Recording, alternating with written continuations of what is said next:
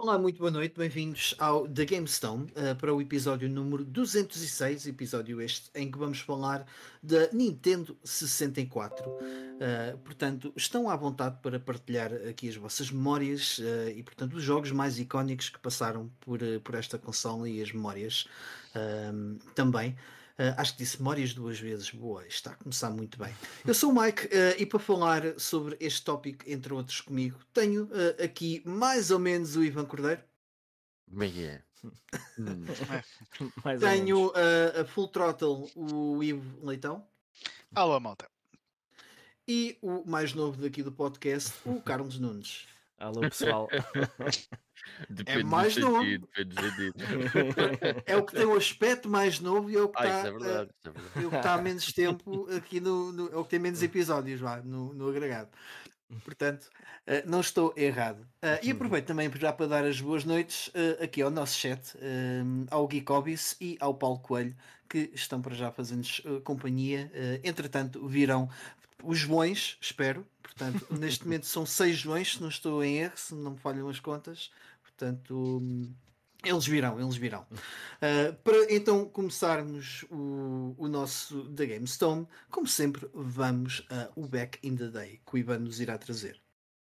Hoje, o Back in the Day vai ser uh, bastante curto. Tenho aqui só duas coisas sacadas do baú naquela plataforma que é a melhor para, para videojogos que se chama PC, e são dois jogos sacados do baú, que, porque são dois jogos, pá, não são, acho eu, nada conhecidos, uh, mas que talvez tenham passado ou sejam conhecidos pelas pessoas que andavam muito uh, com, na, na, cena do shareware um, e do, daqueles, daqueles jogos que vinham nas revistas durante os anos 90.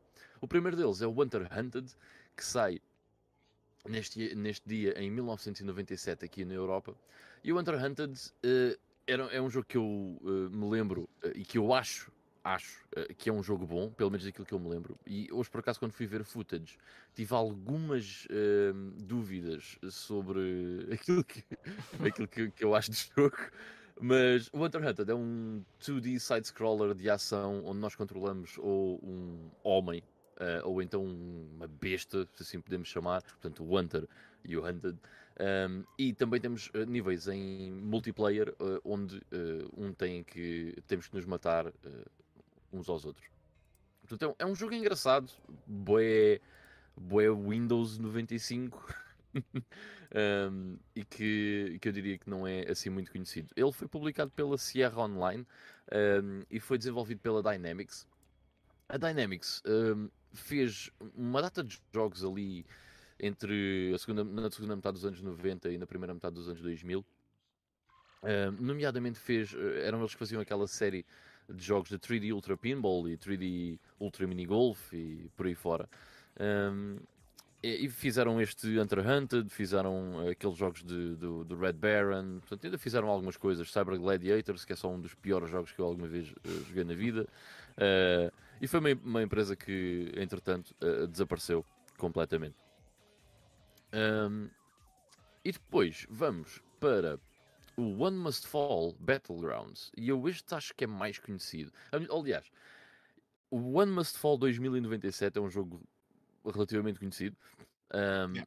É um jogo que acho que ainda teve uh, muito sucesso na altura, principalmente a partir do momento em que foi uh, freeware, uh, ou seja, estamos a falar de 99 em que o jogo foi distribuído como freeware. Um, e é um jogo de, de lutas uh, muito one-on-one, -on -one, típico da altura, em que nós controlávamos robôs uh, e aquilo que eu achava mais piada é que tinha um modo de campanha onde nós íamos evoluindo as características do nosso robô, podíamos fazer o nosso robô, mudar a, a, as cores do robô, podíamos comprar robôs novos e um, com novas habilidades e, e não sei o quê. Epá, era um jogo muito fixe, o One Must Fall 2097.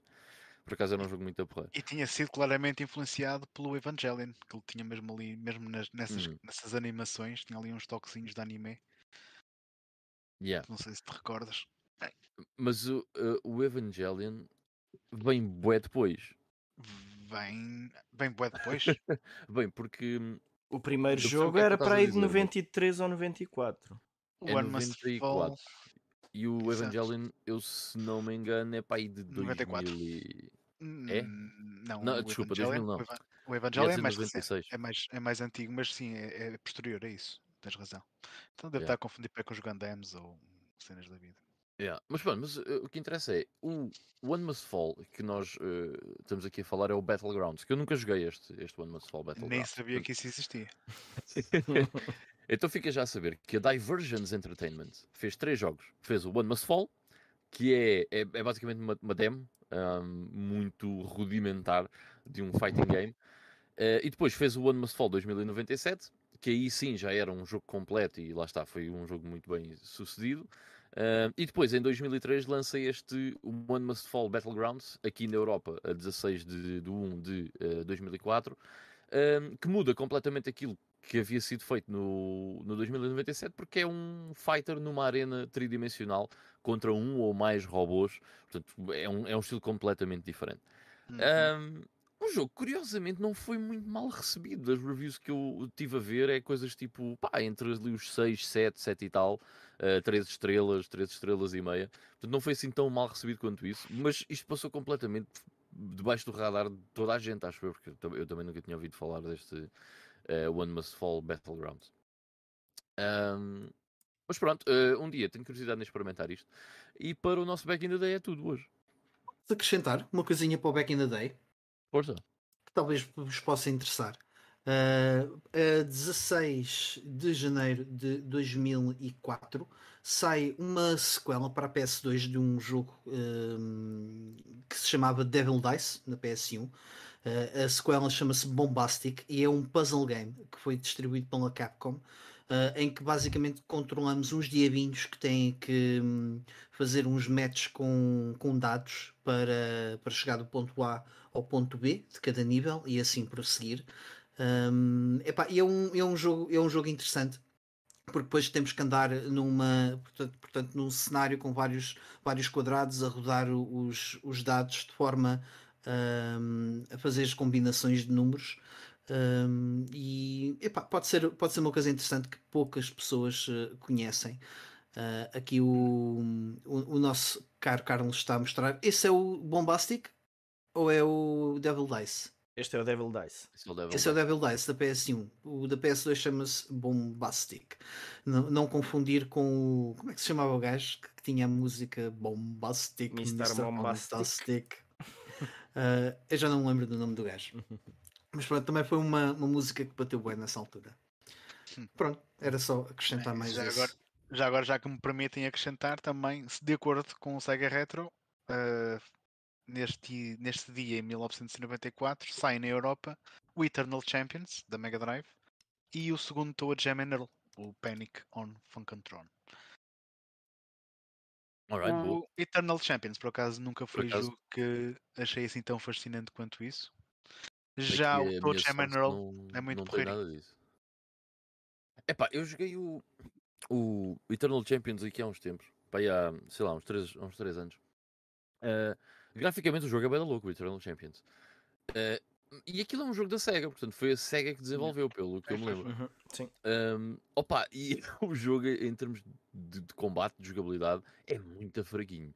Eu acho que eles focaram-se 100% no, no grafismo e esqueceram-se que aquilo tem que ser divertido.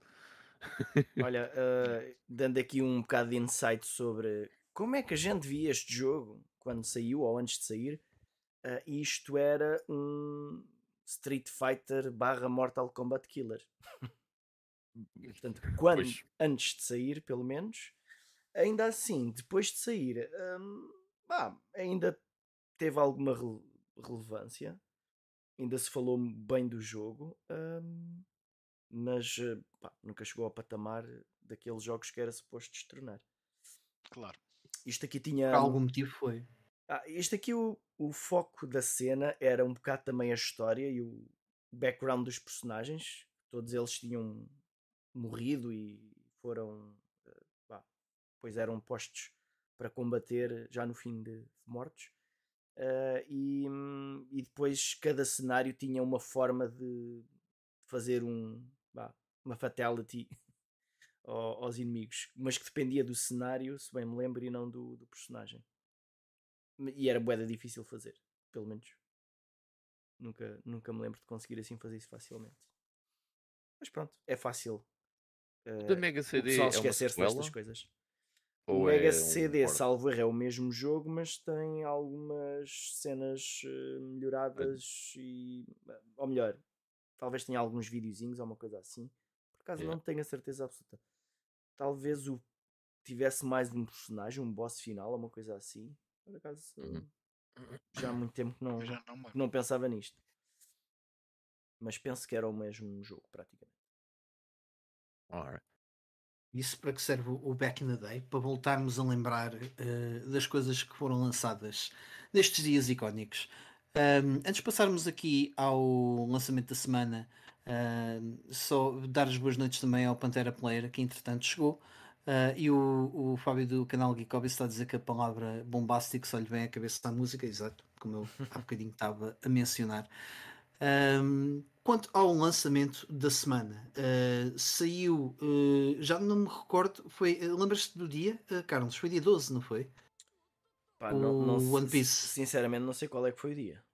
Por acaso também não, não me recordo. Uh, saiu, portanto, One Piece Odyssey, que é o, o RPG uh, da, da série One Piece, que vai já com mil e tal episódios.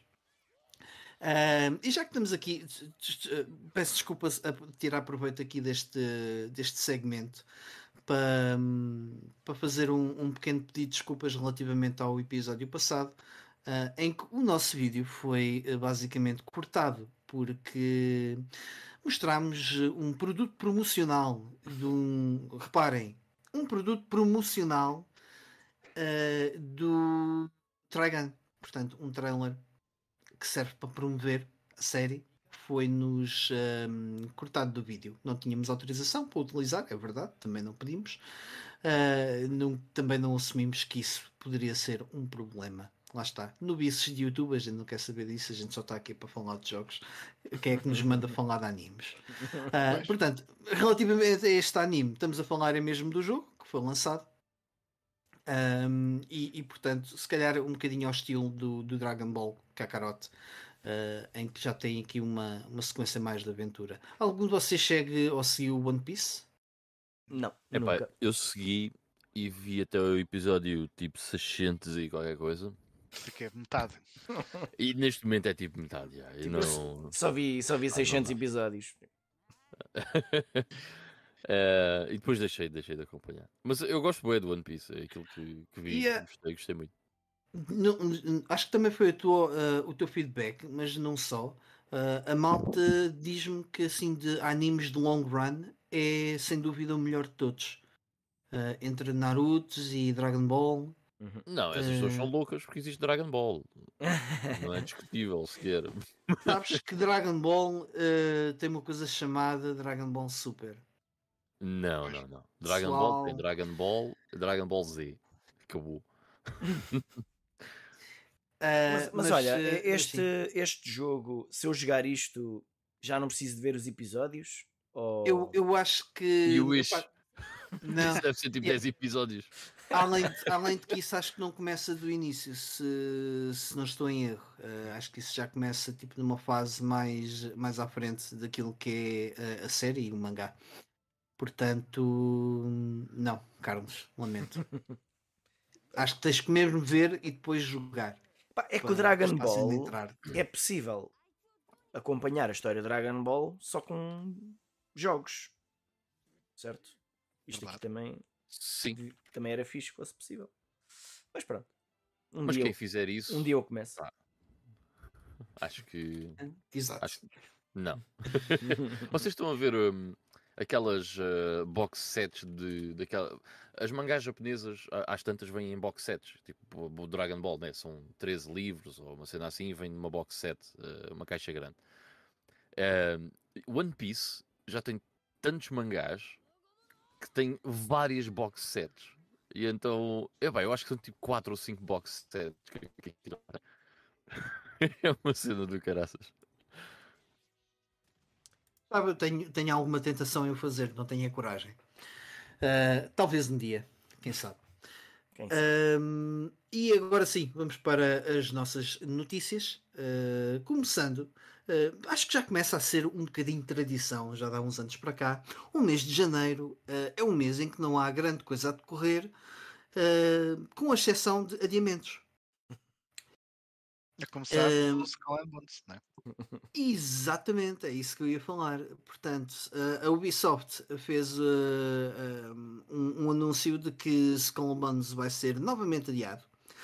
Uh, um jogo que já está em desenvolvimento há mais de 10 anos. Uh, acho que foi, foi o Skull Bones que ultrapassou o Duke Nukem Forever. Já não me lembro, acho que tínhamos feito se essa há, notícia. Se há algum que há ultrapassou, pouco. só pode ter sido este.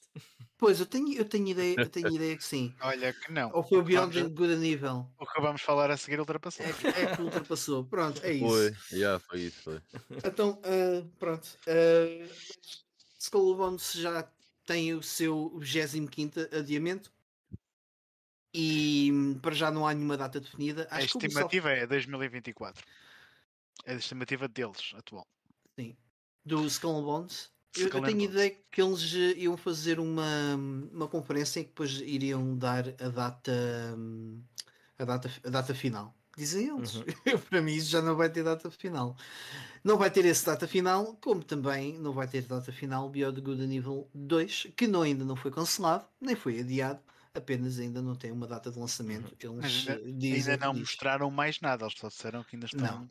Mas olha, uh, se, se não foi cancelado já não é mau, porque na verdade houve uma série de jogos cancelados por causa dos resultados foi. que a Ubisoft tem tido. Uh, vários deles que nunca nós nem sabemos o que é que seriam, portanto cancelaram alguns projetos. Ah, e se especificamente este não está cancelado, é bom sinal. Eu acho que já está tão grande e um investimento tão forte uh, que se calhar não há grande coragem para o cancelar. E vias a dizer qualquer coisa, desculpa. Aí, não, ia dizer, ia dizer até em relação ao, ao Skulls and Bones. Uh, pá, eu, eu não joguei assim há muito tempo atrás o Assassin's Creed 4 e o Rogue. Pá, eu gostei tanto daquela parte da exploração e dos combates navais e não sei o quê, que até estou minimamente interessado por este jogo. Pá, no entanto, tenho tanto jogo open world para jogar, portanto, se a uh, Ubisoft diz que vai adiar, eu só tenho em aplaudir. Vamos ver o que é que, o que, é que vem daqui. Um, noutras notícias, foi também anunciado o Developers Direct da, da Xbox e Bethesda, uh, que dia 25 de janeiro vão, vão basicamente fazer um, um, showcase, pelo que, pelo que me pareceu. Carlos, chegaste a ver um bocadinho mais a detalhe ah, esta notícia? depois estive aqui a espreitar e e não é só da Bethesda, uma vez que também aparece ali os, os, os Mojang Studios de, de Minecraft. Uhum. Uh, e vão falar yes. também de, yes. de outros uh, e supostamente... Zenimax também. Pois, mas, mas pronto, Zenimax Aliás, é o Zenimax é, é o grupo. Sim, sim, mas uh, pronto, está-se aqui a ver também Arcane e uh, Turn 16 Turn 16 Studios, deve ser o da do Forza, uh, uma coisa assim. Há bocado vocês estavam a dizer Bethesda e eu fiquei bem pouco interessado do estilo, ah, vou mostrar aqui o log do Elder Scrolls 6 outra vez e, e dizer que estamos a trabalhar no Fallout 5. Uau, uau fantástico. Não, a cena é que. Uh, sim, Estas, ah, isso já olha, vai sair. É de, portanto, segundo eles, Elder Scrolls Online, vão falar de Forza Motorsport, de Minecraft Legends e do Redfall. Só isso? Ah, são os destacados aqui. E neste caso eu estou a ver as notícias do site da Xbox. Nem eu, nem eu diz que disse. Que cena mais portanto, chata, meu. Sempre é chata essa apresentação. Se for focado nisso. Eu estava a pensar, pá, podíamos ver aí, como isso tem as Animax, qualquer coisa tipo o Wolfenstein, uh, Wolfenstein 3, que já tem desenvolvimento supostamente há muito tempo, não sabemos se ainda está vivo ou não. Uh, outro Doom, Olha, pronto, qualquer coisa assim uh, desse género, isso é que era fixe. E em relação ao Starfield, eles disseram que o Starfield terá direito a um, a um evento uh, só para si. Não se vai misturar com esta ralé. Não é? Para quê, mano? A gente já, já há bué de coisas sobre o jogo. e, porquê é que, e porquê é que chamou isto Developer Direct? Não tem um nome mais original? Direct? Guess not. Não, não sei. Os, os gajos da Nintendo arranjaram um nome muito bom. Os gajos disseram Nintendo Direct e os outros pensaram todos: fogo, pá. Foda-se, e agora? E agora? que é que a gente não pensou nisso antes? Directly to you. Como eles faziam. Também gostava de ver eles a fazer assim. Como, como eu, o Iwata. Eu vou, yeah. eu vou tentar ver, porque uma, uma cena que eu. Que aliás, eu já queria fazer isso ano passado e não cumpri. Mas que eu este ano vou tentar fazer é acompanhar ao máximo uh, todas estas mini conferências. Apenas para tirar um bocado de temas que, porque a minha tema é isto é a coisa mais desnecessária de sempre, porque eu acho que não existe grande necessidade de estar a dispersar tanto uh, anúncios e eventos para de anúncios e tudo mais, eu acho que não traz grande benefício. Uh, eu acho que é preferível haver como havia E3. Eu até, já, eu até diria que se calhar só uma E3 ou só um momento ou dois durante o ano, assim, um momento grande para, para mostrar coisas é pouco. Uh, mas também estes pequeninos todos, cada um fazer por si, eu acho que também não traz grande, grande cena. Ah, também não, não, não percebo para que é que. Talvez é este é que seja diferente, uh, porque se isto realmente uh, são os developers, não é uma apresentação do jogo e apresentar mais trailers, pá, diria que será uma cena em que os desenvolvedores vão falar um pouquinho também da parte técnica dos jogos e acho que isso há sempre alguém que tem interesse. Eu, eu acho que isto sempre aconteceu, só que antes, antes já um, umas décadas atrás, isto era um tipo de evento que se fazia para, para a imprensa especializada para depois lançarem notícias e mostrarem, e eram, mostrarem e, eram, coisas. E às vezes, muitas vezes até eram apresentações já mais secundárias depois das apresentações principais. Sim, sim, então, sim. Que é que este é um evento aberto a todos, portanto, acho que nem, nem a imprensa especializada, nem os pequenos sites de videojogos que possam escrever sobre isto vão, yeah, vão fazer uma nota sobre aquilo que qualquer pessoa pode ver em direto. É, acho que é um bocado. Hum. Ah, só que como isto Mas vai pronto. ser em janeiro, não se passa nada em janeiro, está tudo. Ah meu Deus, isto vai ser a melhor coisa do mundo. Achas? Eu não ouvi ninguém falar sobre isso. Eu vi ah, hoje porque yeah, fui pesquisar. São mais... Vai haver muita gente que vai ver isto porque não há mais nada para ver. Portanto. e, e nós vamos estar aqui para falar disto no final de acontecer. Ah, pronto. É o que é. Vamos só Olha, dizer que foi uma grande banhada. O... É, às o... nossas 8 da noite. Tá Depois eu logo vejo. Mas eu, assim, eu, eu, eu hei de querer, querer ver só para, para este ano cumprir com essa minha promessa. Aqui no nosso chat, o, o Fábio está a dizer que não sabe se é uma notícia recente, mas só viu agora que a edição de colecionador do Resident Evil 4, que vai ser este ano, uh, custa uh, eh, 370 euros. Olha, eu não vou ler yeah. e quase garanto não tem jogo. Ah. Por acaso não sei, mas a pior parte é que chegou a ser posto já à venda em alguns sites portugueses e esgotou. Pois, está aí a culpa. Okay. A culpa Mas calma, é vossa. Calma, isso, não, calma. Agora pode dizes-me assim: foram colocadas apenas 4 unidades à venda e esgotaram. Não Pá, sei. Pronto, pode há, haver 4 pessoas. Há, não, há 4 é. idiotas. Olha, eu se é, quiser, olhem, eu, eu não sei, mas se eu quiser, eu carrego aqui num botão e eu compro já esta merda. Estás a ver? Olha, e é não, 450 euros. Temos mais baratos. 349. Uau. Não, 350, eh, disse 400, peço desculpa. Uh, então, peraí, deixa lá ver se isto dá para pôr aqui grande. Ah, isto tem uma imagem de porcaria, mas pronto. Estás o jogo ou não? Ah, é, é, é, tem, tem que ver no outro lado que esta imagem não está para isto. Qualquer dia vai haver mas, uma, hum, uma mostagem de edições de colecionador que vêm sem jogos. E um dia podemos fazer um episódio sobre isso. Ai, está aqui também na Gaming Replay. Eu só vejo em cenas nacionais, não disponível. Aqui é mais caro. Olha, é mais caro e está esgotado. Por isso, aproveitem. Uh, ah, então epá, tem... esgotado na... Epá, mas olha que este tem aqui uma caixa que parece uma caixa de um jogo. Sim. Estou surpreendido ah, já vale a pena. Isso. Mas espera aí. A descrição não diz. Mas uh, aqui game, está aqui game. Espera aí. Game e Steelbook. Se game e Steelbook, mas se calhar o game é digital e depois é o Steelbook para lá meteres o código dentro.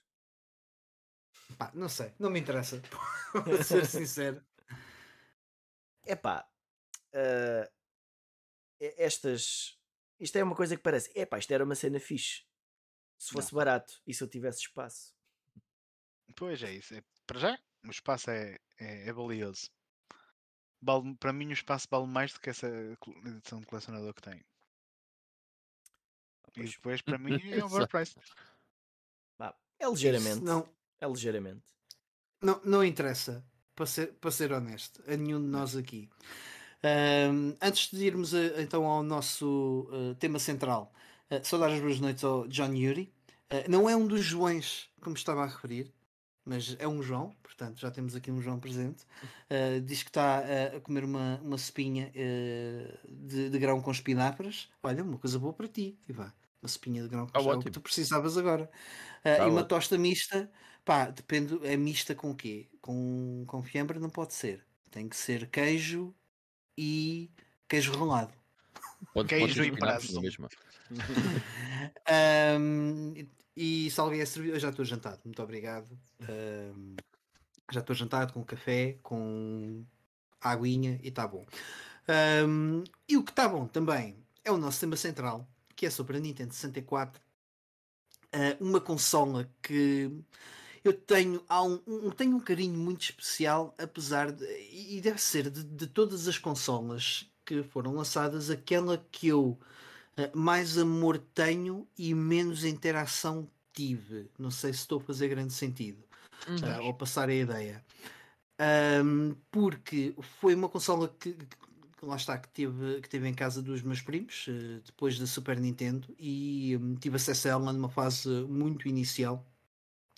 Um, e, e, vinha, lá está, com um dos melhores jogos que foram lançados pack-in com a, com a consola, que é o Super Mario 64. Uh, ah, mas antes de, de nos estendermos aqui para, para o nosso uh, tópico, faço-vos a pergunta a, a, a, vocês aqui no painel e a, a quem esteja no chat connosco qual é que foi uh, o vosso primeiro contacto com a Nintendo 64 ou uh, a vossa primeira memória quando vos falam de Nintendo 64? O que é que vos vem à cabeça? Hum. Várias coisas, a começar pelos 100% do Super Mario no Templo dos Jogos. Uhum. Acho que foi Mas... a primeira vez que eu quis eh, tocar numa Super numa Nintendo 64. Foi por causa disso foi ao ver aqueles gráficos 3D. Epá, man, aqueles gráficos 3D na altura eram, eram incríveis. Não só os gráficos, porque não era uma coisa nova o grafismo 3D, mas como tudo se comportava. Tipo, a fluidez. Sim, não, não, não tinha aquela lentidão de muitos jogos yeah. que se viam na, na PlayStation, por exemplo. Sim, isso eu, isso eu percebia. Pá, olha, eu no meu caso, um, eu, eu, esta geração, como já tenho dito aqui noutras situações, PlayStation, Saturn e Nintendo 64 foi uma das poucas gerações que eu nunca tive na altura, nem sequer tenho a ideia de ter interesse nelas. E, mas fui seguindo à distância as notícias da, da Nintendo 64 ainda antes do lançamento, e essas são as minhas primeiras memórias era quando aparecia nas revistas espanholas a Ultra 64, ou Nintendo uhum. Ultra 64, ou o que aquilo se chamava, e, e, que, e que durante alguns anos, acho que, acho que não foi um ano, durante anos, se ia falando do que é que estava ali a, na calha, o que é que ia aparecer e não sei o quê. Pá, no entanto, sinceramente nunca me entusiasmou, se calhar pelo mesmo motivo dos outros jogos 3D mas pá, tenho de admitir que os gráficos e a fluidez nesta consola, apesar de ser em formato de cartuchos com menos capacidade, a verdade é que não achava tão mau como outras consolas. Ainda assim, não achava bom o suficiente para eu largar os emuladores de, de Mega Drive e de Super Nintendo na altura. Yeah, e, e, pá, e foi uma consola que nos veio enganar um bocadinho, não é? Em que sentido? Porque era uma consola de 64 bits, portanto, supostamente uma geração à frente, porque nós hoje colocamos tudo na mesma geração, mas quando nos foi apresentado na altura, isto não era uma consola 32 bits como a PlayStation, como a PlayStation e a Sega Saturn. Era 64, era o dobro, era outra geração. Uhum. Era uma cena mais à frente. Um, e a verdade isso é, é, isso é porque o, o público geral não sabe o que é. é que significa 64 bits. Porque, por exemplo, a Atari Jaguar também era 64 bits. E tu olhas para os jogos que lá estão e são. Ah, era 64 bits, mas não era um processador de 104 bits. Eram 232. Well, there you go, ainda era pior, porque era mais nessa, complicado. Nessa lógica, a, Sega Saturn também era uma console de 64 bits. Tinha dois processadores de 32 bits a trabalhar em conjunto. Mas, é, mas, mas é, na mas altura isso, isso vendia. Vendia, vendia. Pá, claro. 64 bits, toda a gente sabe que é o dobro de 32 bits. Certo, portanto é mais. É o é dobro, mais, é não, não é mais, é o dobro. É o dobro, pois. Também é mais, mas é mais, mas é o dobro. Eles diziam assim: olha para a Mega Drive, agora olha para a PlayStation, estás a ver? Isto é o dobro. Agora imagina o dobro da PlayStation. O que é que tu vais Sim. conseguir sacar daqui? Pronto, olha, o, tipo, na PlayStation metes dois comandos. Quantos comandos é que metes nesta?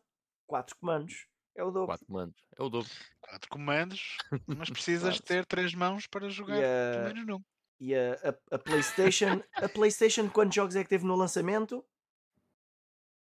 Por acaso ainda teve uns quantos, mano. É, ainda, teve, ainda teve uns quantos, sim. Pai, a, Ni Pá, a Nintendo 64 teve dois, que é o dobro de um. No Japão, no Japão. nós, nós fomos privilegiados, tivemos sim. cinco, acho eu. Nós fomos acho privilegiados porque saiu um mais cinco, saiu, cinco. saiu passado de um ano cá e fomos privilegiados. foi quase. Foi quase. Nem sei se não foi uh, mais. Por acaso não, não, não, tenho, eu tenho aqui, eu, por acaso eu tenho aqui, eu tenho aqui as datas. Um, só dar as boas noites também aqui ao Luís Viegas, que apareceu, e ao Pedro Jerónimo. Uh, o Paulo Coelho diz que a primeira vez que, que viu a Nintendo 64 foi na casa do, de um amigo uh, e começa com aquela intro do, do Super Mario 64. Ele diz que ficou ali uh, parado à espera que o jogo começasse e afinal aqueles gráficos já eram o próprio jogo. Yeah, uh, no Mario 64, para quem não, não se lembra, começava-se com o, o, portanto, a cara do Mario a aparecer e a dizer hello, dizer umas coisitas, e depois podemos puxar as orelhas e o, o, o nariz, o chapéu, a, a boca. Uh, dava para fazer ali uma, uma data de coisas, era mesmo um showcase. Era, era uma demo técnica dentro do jogo, sim. Yeah, yeah. Um, e, depois, e depois sim é que podíamos uh, selecionar portanto, o, o, nosso save ao começar um jogo novo. Um, ele diz que nunca ficou tão impressionado uh, com, com o jogo uh, no que toca um primeiro impacto. Eu vou, eu vou ser sincero, eu acho que também não. Eu acho eu, na PS2 também fiquei bastante impressionado quando, quando liga PS2 e acabo por jogar a, a Demo 1 que, que vinha lá dentro, também fiquei uh, um tanto ao quanto impressionado, mas acho que a Nintendo 64 não teve um impacto maior do que esse.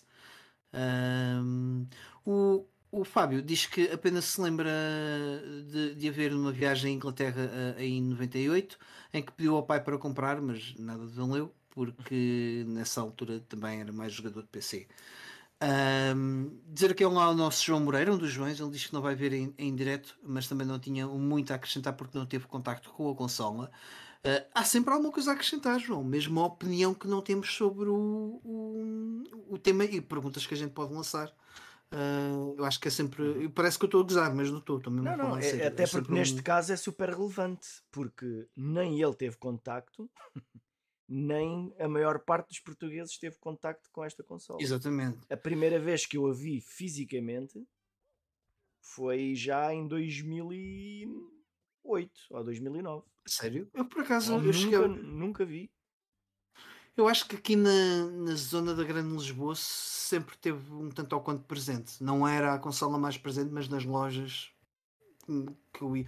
Na altura também já havia se calhar as as, as FNACs, se não havia, opa, havia uma loja no Cascais Shopping que era a Strauss, uh, que também era especializada em, em, em audiovisual, em uhum. mídia audiovisual, músicas, música e videojogos. E, e depois também, um bocadinho mais tarde, nos clubes de vídeo já começavam a ter algumas coisas de, de, de, Nintendo 64. Que pelo menos na zona tenho, eh, sempre foi presente. Eu não ah, conhecia uh, mesmo... ninguém que quem tivesse uma, mas cheguei a jogar algumas vezes em lojas. Sim. Sim, e, e exatamente nos, eh, nos aqueles quiosques com a Os consola. sim. Eu lembro, eu lembro-me que volta e meia, sempre que via um, tentava ir para lá dar show, porque já, já tinha boa de horas na casa dos meus primos do Mario 64, então ia lá tipo apanhar as estrelas escondidas, mostrar que era um grande pro naquilo. Mas enfim. Eu, o primeiro jogo que joguei da Nintendo 64 foi o meu primeiro contacto, nem foi com o, o Super Mario 64. Isso é das memórias mais antigas que eu tenho do sistema. Que foi num arraial de uma empresa onde o meu pai trabalhou há uns anos atrás, que eles fizeram um arraial em junho e então abriram as portas dos escritórios. Uh, e numa das salas tinham lá a sala para a canalhada e tinham lá precisamente um quiosque da Nintendo 64, mas não era com o Mario 64, era com o Wave Race. E o meu uhum. primeiro contacto foi a jogar Wave Race. E eu não fiquei super impressionado, até porque eu não percebia muito bem é como é que um gajo jogava com aquele comando. Apesar de que o Wave Race não é propriamente o jogo mais complicado de, de se jogar na, nesse aspecto, mas na altura olhavas para um comando com três pegas, depois um gajo ficava ali, o que é que um gajo vai fazer com isto? Ora, joga aqui, joga ali. E, e, quem, quem estava a jogar também nunca tinha tocado numa Nintendo 64 antes, portanto estávamos ali todos meio confusos. Mas também confesso que não perdi muito tempo na Nintendo 64 porque nessa mesma festa Uh, eles ligaram lá também um escritório cheio de PCs com o Duke Nukem 3D, com o Doom, com o Mortal Kombat e eu depois acabei por passar o resto do tempo a jogar essas cenas. E deixei a, Nintendo, deixei a Nintendo 64 de lado. Mas, mas, yeah, mas lembro-me bem de, de, do meu primeiro contacto com a console. E depois nunca mais a vi durante muito tempo. Yeah, eu acho que só a vi, só vi mesmo depois de ter uma, muitos, muitos anos depois.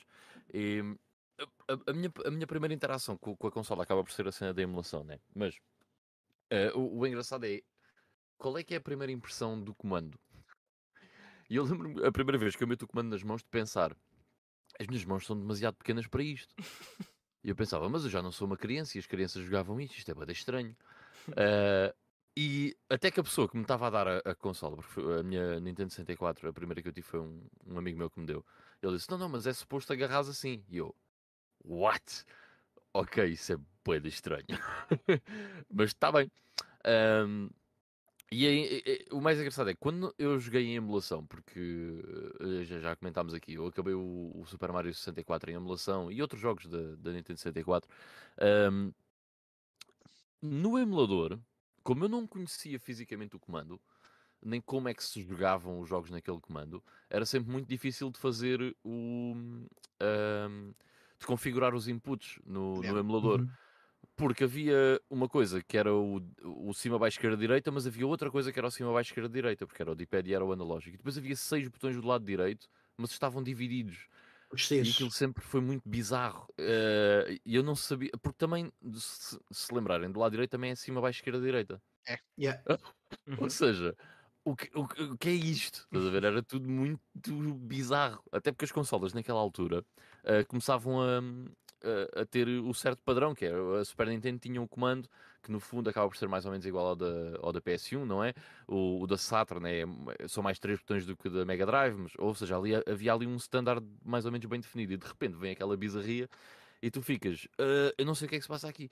E então, a forma como eu configurava os inputs no emulador era muito a cena trial and error, que era, ok, já funciona? Ok, já funciona.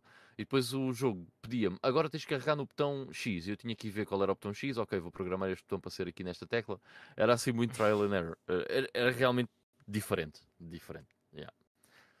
Pá, eu, eu nem nunca tentei emular isto. Nunca. Sim, isto num, num teclado. Tive, tive, mas nunca bem, tive, eu admiro-te. Nunca tive uh... interesse sequer em experimentar. Hoje em dia, hoje em dia com, ligas a um comando de uma Playstation, qualquer coisa, claro. e sim, sim acabas por. Mas que antigamente não havia. Back in the day, yeah, back in the day não era assim tão fácil. Eu também, ah, também eu... terminei o Mario 64 mas, e outros. Mas olha que jogar eh, os jogos de Nintendo 64 com comando de Playstation também não é a mesma cena. Eu acho que é, um, é uma consola que precisa é mesmo daquele comando. Hum, melhor, achas? não, eu nunca experimentei, por acaso, pergunta honesta. Não, tens, tens, uh, tens os dois analógicos que consegues usar. É verdade que um deles acaba por ser um digital, mas consegues-te habituar, porque os C-buttons, é... os também era para controlar a câmera em muitos dos jogos. Portanto, uhum. tu consegues ter mais, tirar mais ou menos alguns paralelos. Banjo Kazooie, por acaso, não. Tens, tens Sim, umas funcionalidades alguns, tens, alguns não. Tens alguns que uh, não é, mas tens muitos que, que é. Uh, olha, eu por acaso é vou falar de um jogo daqui a bocado, uh, de Nintendo 104, que, que joguei em emulação com o comando da Xbox pá, e jogou-se ok. Também já joguei vários na Nintendo Vita e sempre sem problemas. Antes de passarmos aí, temos nos, nos, comentários ainda várias histórias do, do, do pessoal. O, o Kadashi, já agora, uh, boas noites ao Kadashi, diz que ele queria uma PS1, mas estava esgotada tão bem a Nintendo 64. Ele diz que, sinceramente, hoje em dia não se arrepende. Uh, só do preço dos jogos, que cada um eram 800 mil contos, yeah, era, era um bué da cara. yeah. Eu acho que o mínimo, se não estou em erro, era, era tipo 12,900 e era o mais baratinho de todos mas a média andava nos, nos 15 contos, 14,900. Eu por ah, acaso uh, portanto... não passei essa cena porque nunca tive consolas da Nintendo quando era miúdo. A não ser o Game Boy Color, que aí, os jogos mobile, uh, mobile uh, handheld uh, sempre foram mais baratos porque não eram, não, não eram taxados, não sei o quê. portanto, sempre foi ali diferente. Uh, mas já, yeah, sempre que se fala com alguém que teve essas consolas na altura, é uma das coisas que dizem sempre: é Phonics, os jogos eram caríssimos. Yeah. Uhum. Mas uh, já agora nós vamos até vamos andando atrás do pessoal e, e, se calhar vamos até falando da consola à medida que o pessoal vai introduzindo sim, sim, os temas, sim. Né? Uh, queria, queria, só pôr. Ah, diz, diz, Carlos. Diz. Pá, não, já tinhas lido aí o comentário do, do Cadacho por causa dos jogos, do preço dos jogos. Uhum. sim, sim, sim, já tinha, então, já olha, tinha. Só para, para, para introduzir aqui o, o tema e vai ficando assim até vamos seguindo aí essa linha do pessoal que vai falando. Um, é que a, a, cena da Nintendo 104 tinha um preço mais alto, pá, era a culpa dos, eh, em parte, culpa dos cartuchos, que era foi um dos, um dos grandes problemas que a, que a Nintendo 104 tinha. Uh, era que usava cartuchos para não ter algumas das limitações dos CDs, só que depois tinha alguns dos graves problemas em que os cartuchos em si eram muito mais caros para produzir, as third parties tinham que gastar muito mais dinheiro porque, era, porque tinha que ser a Nintendo a fazê-los, e, e os jogos, tipo, os jogos multiplataforma, pá, em, era sempre tipo dois contos a mais do que um jogo na PlayStation, o mesmo jogo. Certo. Dois ou três contos a mais, ou quatro até. E era muito dinheiro na altura. Sim, sim, sim. E depois, e depois muitas vezes acontecia que a versão da Nintendo 64 faltava-lhe sempre alguma coisita em relação à versão da PlayStation. Apesar de no geral até poder ter alguns gráficos ligeiramente superiores, uhum.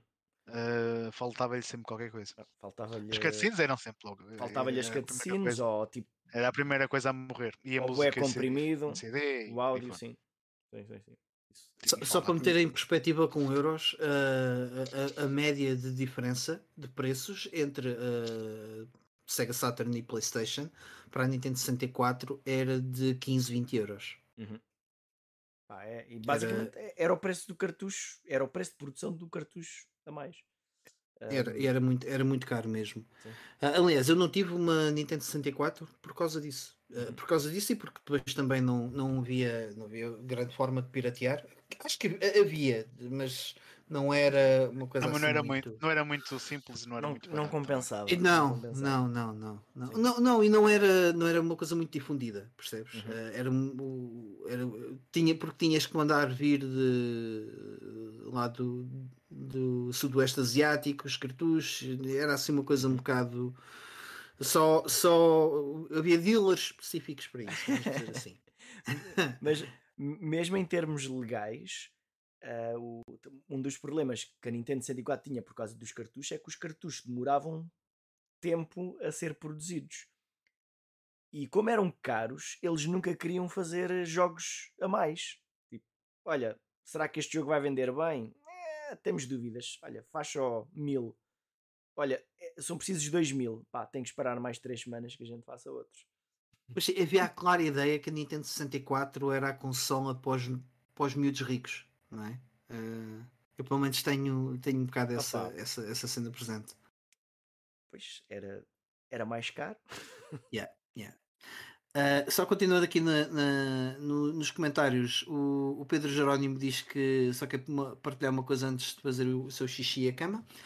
Uh, na, altura, uh, na altura da 64 andava entretido com Metal Gear na PS1 e vi os anúncios da, da, da Nintendo 64 com as aranhas do Ocarina of Time e pensava uh, isto já não é bem para mim, mas não podia estar mais errado porque passado 15 anos tornou-se um dos seus jogos preferidos.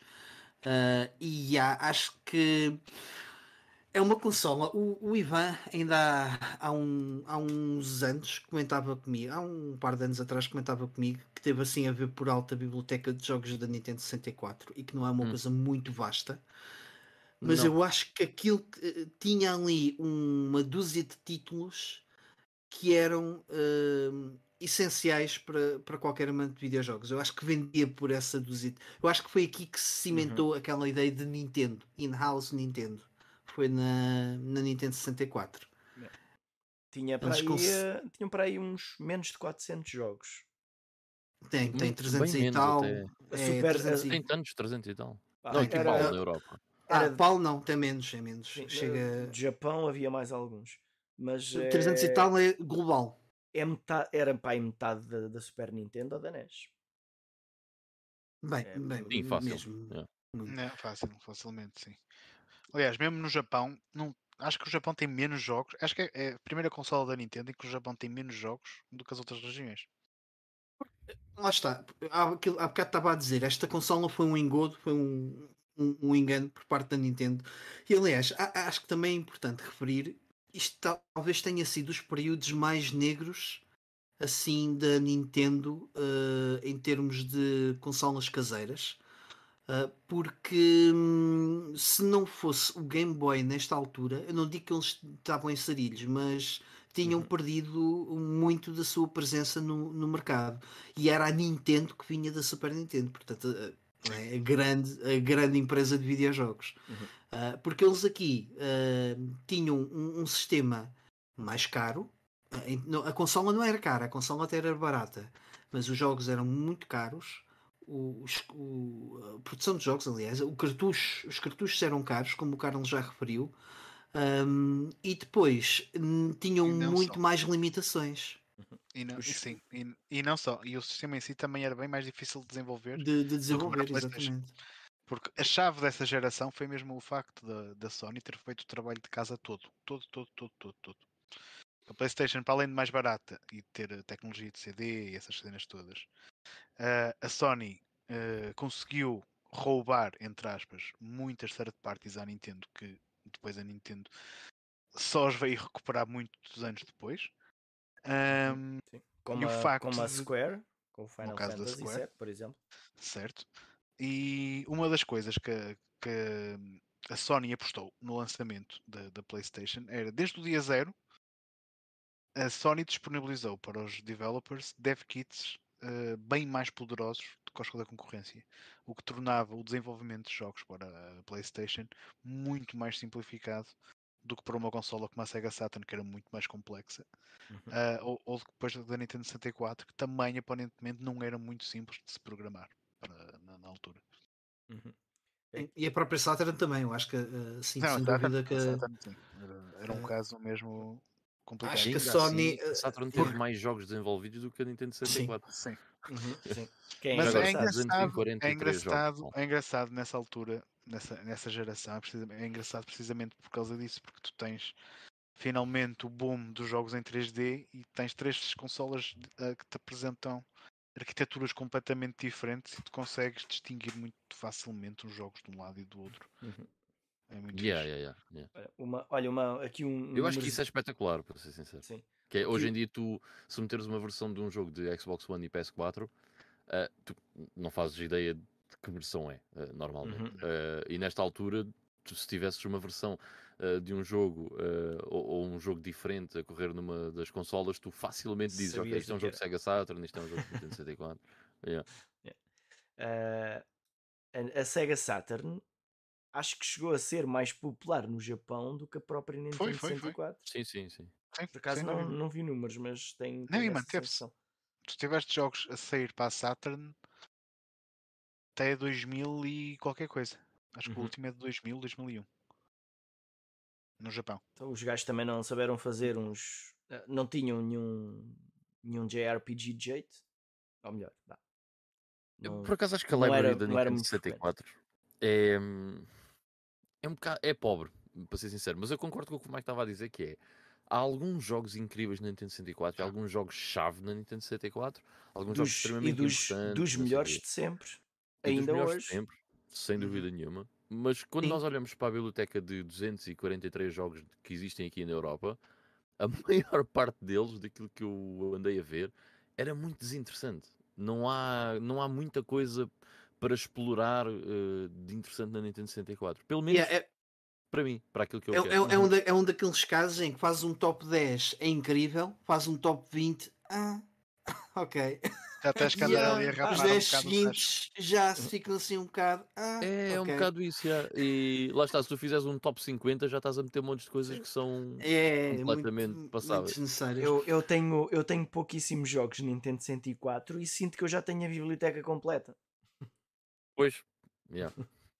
Olha, o que eu não tenho aqui completo, eu, pá, o Carlos queria, queria seguir aqui os comentários, mas lamento, não, não vai dar, Carlos, porque isto está a, a bombar. Uh, e portanto, vou só dar uh, aqui uma, uma passada rápida, dar as boas noites ao, ao Nuno Lourenço, que entretanto também apareceu. O John Yuri estava a comentar aqui, não é sobre a Nintendo 64, mas gostava de partilhar uma memória fixe, pelo menos para mim, na altura da Mega CD, se o Carlos não se importar, já não te deves lembrar. Claro que sim, já acho que ele depois não partilhou, podes, estás completamente à vontade uhum. para partilhar uh, outras memórias desta, desta época. Estão à vontade. Já agora, esse, esse João uh, era meu amigo de infância que morava onde eu morava, curiosamente. Ah, ok. Ok, ok. Portanto, nós temos memórias de videojogos em conjunto. muito bem, muito bem, sim senhor. Uh, o John Yurick já segue os nossos vídeos há, há bastante tempo. Uhum. Tem, pelo menos tem, tem uh, presente o. o ele, tens um canal, não tens? Eu tenho ideia que sim. O John Yuri era que, foi quem meteu aqueles episódios todos do do Templo dos Jogos. Templo dos Jogos, pois foi, pois foi, é verdade. É isso, é isso mesmo. É, é daí que eu estava-me a, a, lembrar. Um, o, o Nuno Lourenço também estava aqui a partilhar. Desculpa, diz-me. Não, não, não, não, não. não. Ia só dizer, o João é daquelas pessoas que eu me lembro uh, de mesmo há montes, montes, montes de anos de sempre comentar uh, é. aqui pelo YouTube, na plataforma. bem muito ativo. E é uma grande uh... pessoa que eu conheço o João pessoalmente, um grande bacana. E, okay, e por acaso não, não tive o prazer. E, e foi o João que me disse: O meu vizinho tem uma Super Nintendo. E eu a pensar cá para mim: Não acredito porque ninguém tem uma Super Nintendo. E fomos lá nessa mesma tarde e o vizinho dele tinha uma Super Nintendo. Eu fui com Street Fighter, R, Super R-Type, Tartarugas Ninja. Tipo, isto é aquilo que se vê só nas revistas. O mito tornou-se é, verdade. Foi mesmo. Uh, nos nossos comentários, o Nuno Lourenço está, aqui a partilhar connosco a, a, aventura que está a ser com a, com a PS5 dele. O, entretanto, sobre a Nintendo 64, o, o cadastro diz que o primeiro contacto foi com o Star Wars Racer. E já agora, aqui uma parte, a gente já vai falar isso um bocadinho melhor. Eu acho que a série Star Wars foi um, uma das grandes conquistas para, para esta consola. Foi uma das poucas coisas que eles conseguiram agarrar bem para, para ter alguma coisa assim mais destacada no, no catálogo third party. Uh, se não das únicas, das únicas não foi, houve mais coisas, sobretudo na fase inicial, mas pronto. Um, o, o, Fábio tem aqui uma questão sobre a Nintendo 64 um, que vai ao encontro um, que também vai ao encontro do que, daquilo que a gente fala. O Doom 64 e o Doom da PS1 julgo que sejam jogos diferentes. Uh, também é. por ser em cartucho Uhum. Eu não sei se é por ser em não, cartucho. Não, nem é por isso. É, o Doom 64 é mesmo um jogo completamente diferente. Eh, nem tem níveis e tudo, é, é tudo diferente. Uh, e é um jogo que já mete alguns assets em, em 3D. Uh, e as uhum. armas mesmo são. E é muito fixe. São, é muito fixe, yeah, eu joguei há, há, podem, há poucos meses. Podem jogar no Game Pass. Yeah, yeah, yeah. É. um jogo muito E também bom. foi lançado para a Switch, não foi? Porque isso foi, foi mesmo uma. Foi, foi há coisa de dois anos, o que é que foi? Que foi relançado mesmo. Uh, yeah. Lembro que também foi, foi notícia, não, não, não recordo se foi aqui. Sim, não, sim. O foi, foi, relançado, relançado pelos mesmos sim. gajos que fizeram o, o relançamento do Strife, do Doom 64, uma data deles. O, o Paulo Coelho diz-nos não esquecer o, o primeiro 100% do Templo dos Jogos, sim, que já falámos, já falámos aqui. Um, e o, o Nuno Lourenço depois diz que por acaso comprou uma, uma Everdrive no, no ano passado para a Nintendo 64 uh, ah, e que teve aqui a jogar algumas coisas, o Banjo Kazooie, o Banjo Tooie, o Conquer, Bad for, Day. Aliás, a Rare foi a, a, grande concorrente da, da Nintendo, da Nintendo 64. Uh, o, temos aqui mais um João presente, uh, o João Marques, que nos diz boa noite. E depois está aqui um, a malta a falar mais de alguns, de alguns jogos, como o Pilot Wings, o Majora's Mask, que é incrível. Sim, a gente já fala mais, se calhar, mais de, dos, dos jogos. Posso só fazer uma questão sobre o Pilot Wings? Eu nunca joguei o Pilot Wings, nem o da Super nem Nintendo, eu. nem o da Nintendo 64. Mas o da Super Nintendo dá-me a entender que basicamente é uma tech demo para Mode 7. Uh, Sim, não Sim. tem assim grande propósito além de mostrar, de mostrar isso. É, é, claro que deve ser um jogo interessante, não é isso que eu estou a dizer, mas é mais uma tech demo do que outra coisa. Mas o Pilot Wings da Nintendo 64 é isso? Ou é um jogo já com, com mais coisas para fazer? Nunca joguei. Eu, eu acho que é isso, mas em 3D. Sim, ok. Tem, tinhas stunts, né? ou aterrar um avião, ou passar ali pelos, pelos anéis e não sei o quê, mas tu podias pilotar vários uh, veículos. Mas eu também já joguei isso há muito tempo, também já não me lembro muito bem. Vou ser mas sincero, tem... Pilot Wings diz, diz Ivo. Mas é que ele tem, ainda tem algum conteúdo, mas é truques. Pilotar okay. diferentes veículos e. Nunca foi uma propriedade da Nintendo que me chamasse muito, Pilot Wings. Não sei porquê. Nunca, nunca, também, nunca uhum. E que já agora era o outro jogo de lançamento. Mario 64 Pilot Wings. Um, então, se calhar, uh, antes de irmos aqui aos jogos, só, só algumas notas da Nintendo 64. Uh, há bocado estávamos a falar das datas de lançamento. Uh, ela sai a 23 de junho em 96 no Japão, com dois jogos. Uh, depois, uh, uns meses mais tarde, em junho, uh, desculpa, eu disse 23 de, de junho e 23 de, 26 de setembro no, nos Estados Unidos e depois 1 de março de 97 na Europa. Portanto, um, um ganda gap uh, aqui para, para o lançamento europeu e pronto, nós já fomos os felizardos que receberam 5 jogos no dia de lançamento. Os 5 jogos que eram Pilot Wings 64, Super Mario 64, Star Wars Shadow of the Empire, um, Wayne uh, Gretzky's uh, 3D Hockey, bem interessante, e o FIFA Soccer 64.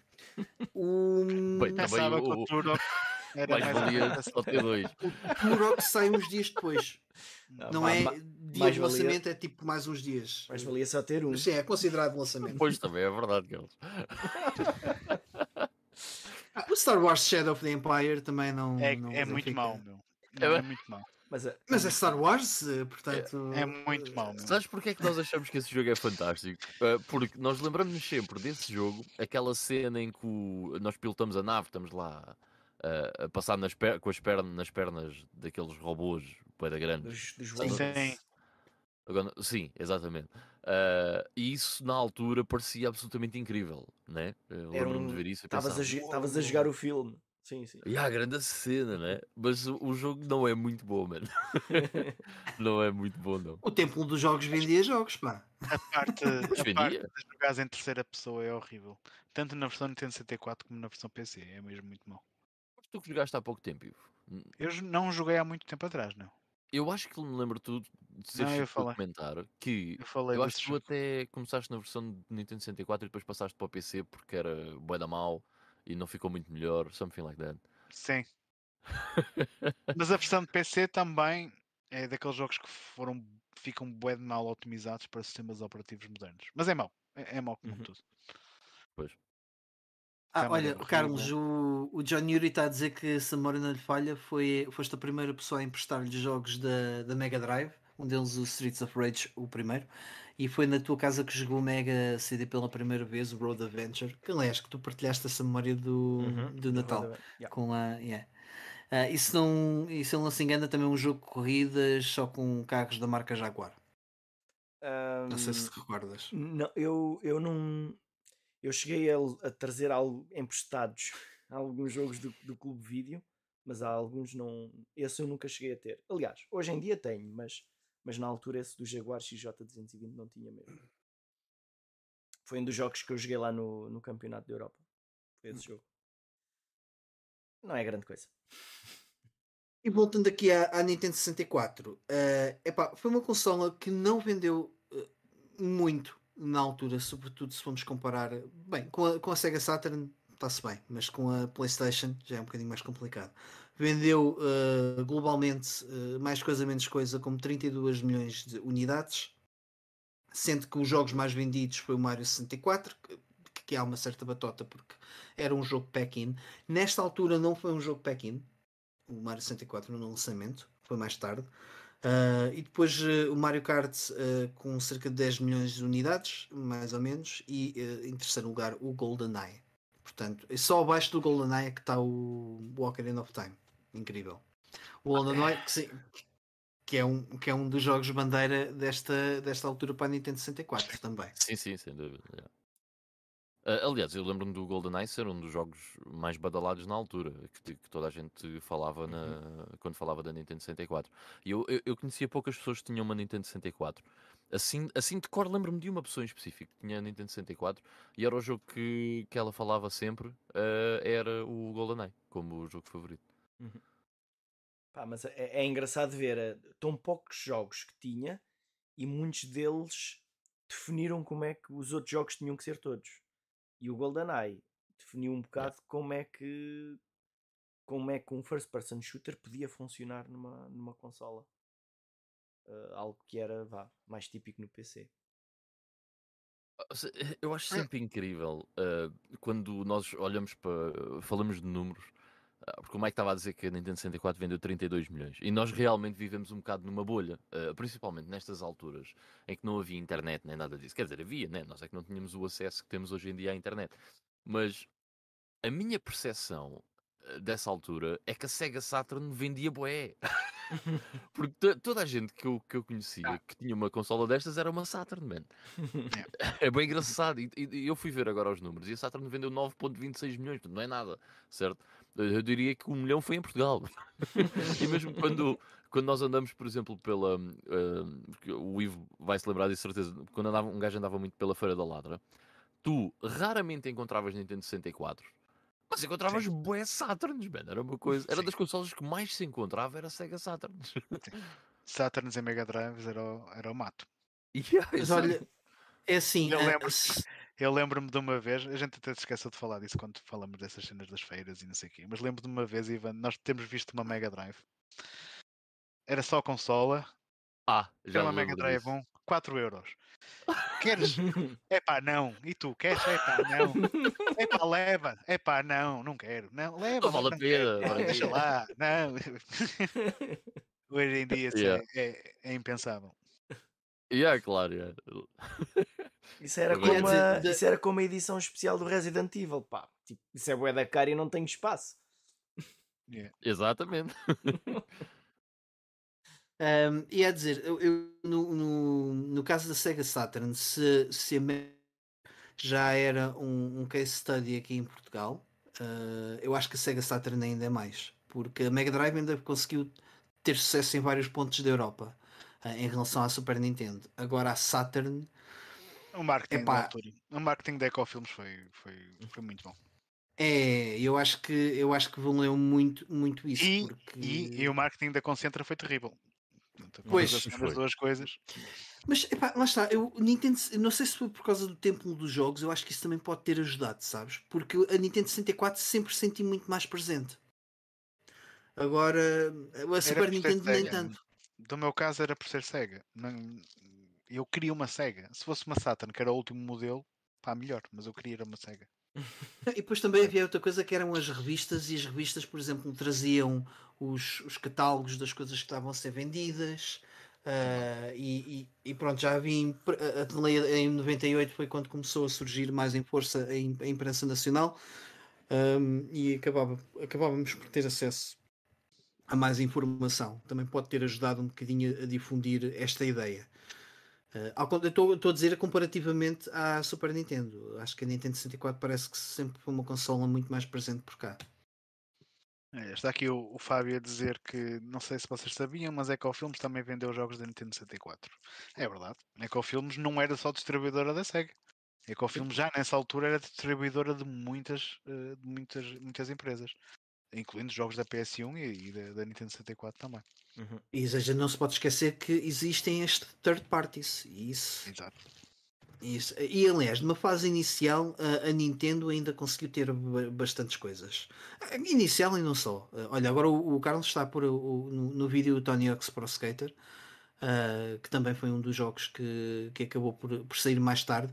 E esse também era, foi um dos senões do, da Nintendo 64. Foi as versões de Nintendo 64 demoravam muito mais tempo a sair.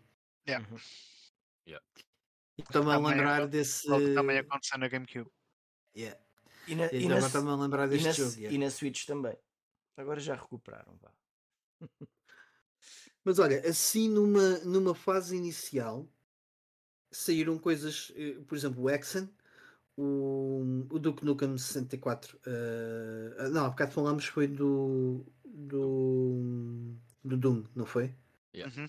Yeah. Mas o Duke Nukem 64 também, o, o Etrix, depois que também acabou por ser lançado na, na, na Dreamcast, o Extreme G já era. Hum, desculpem, o Extreme G já era, já era hum, exclusivo.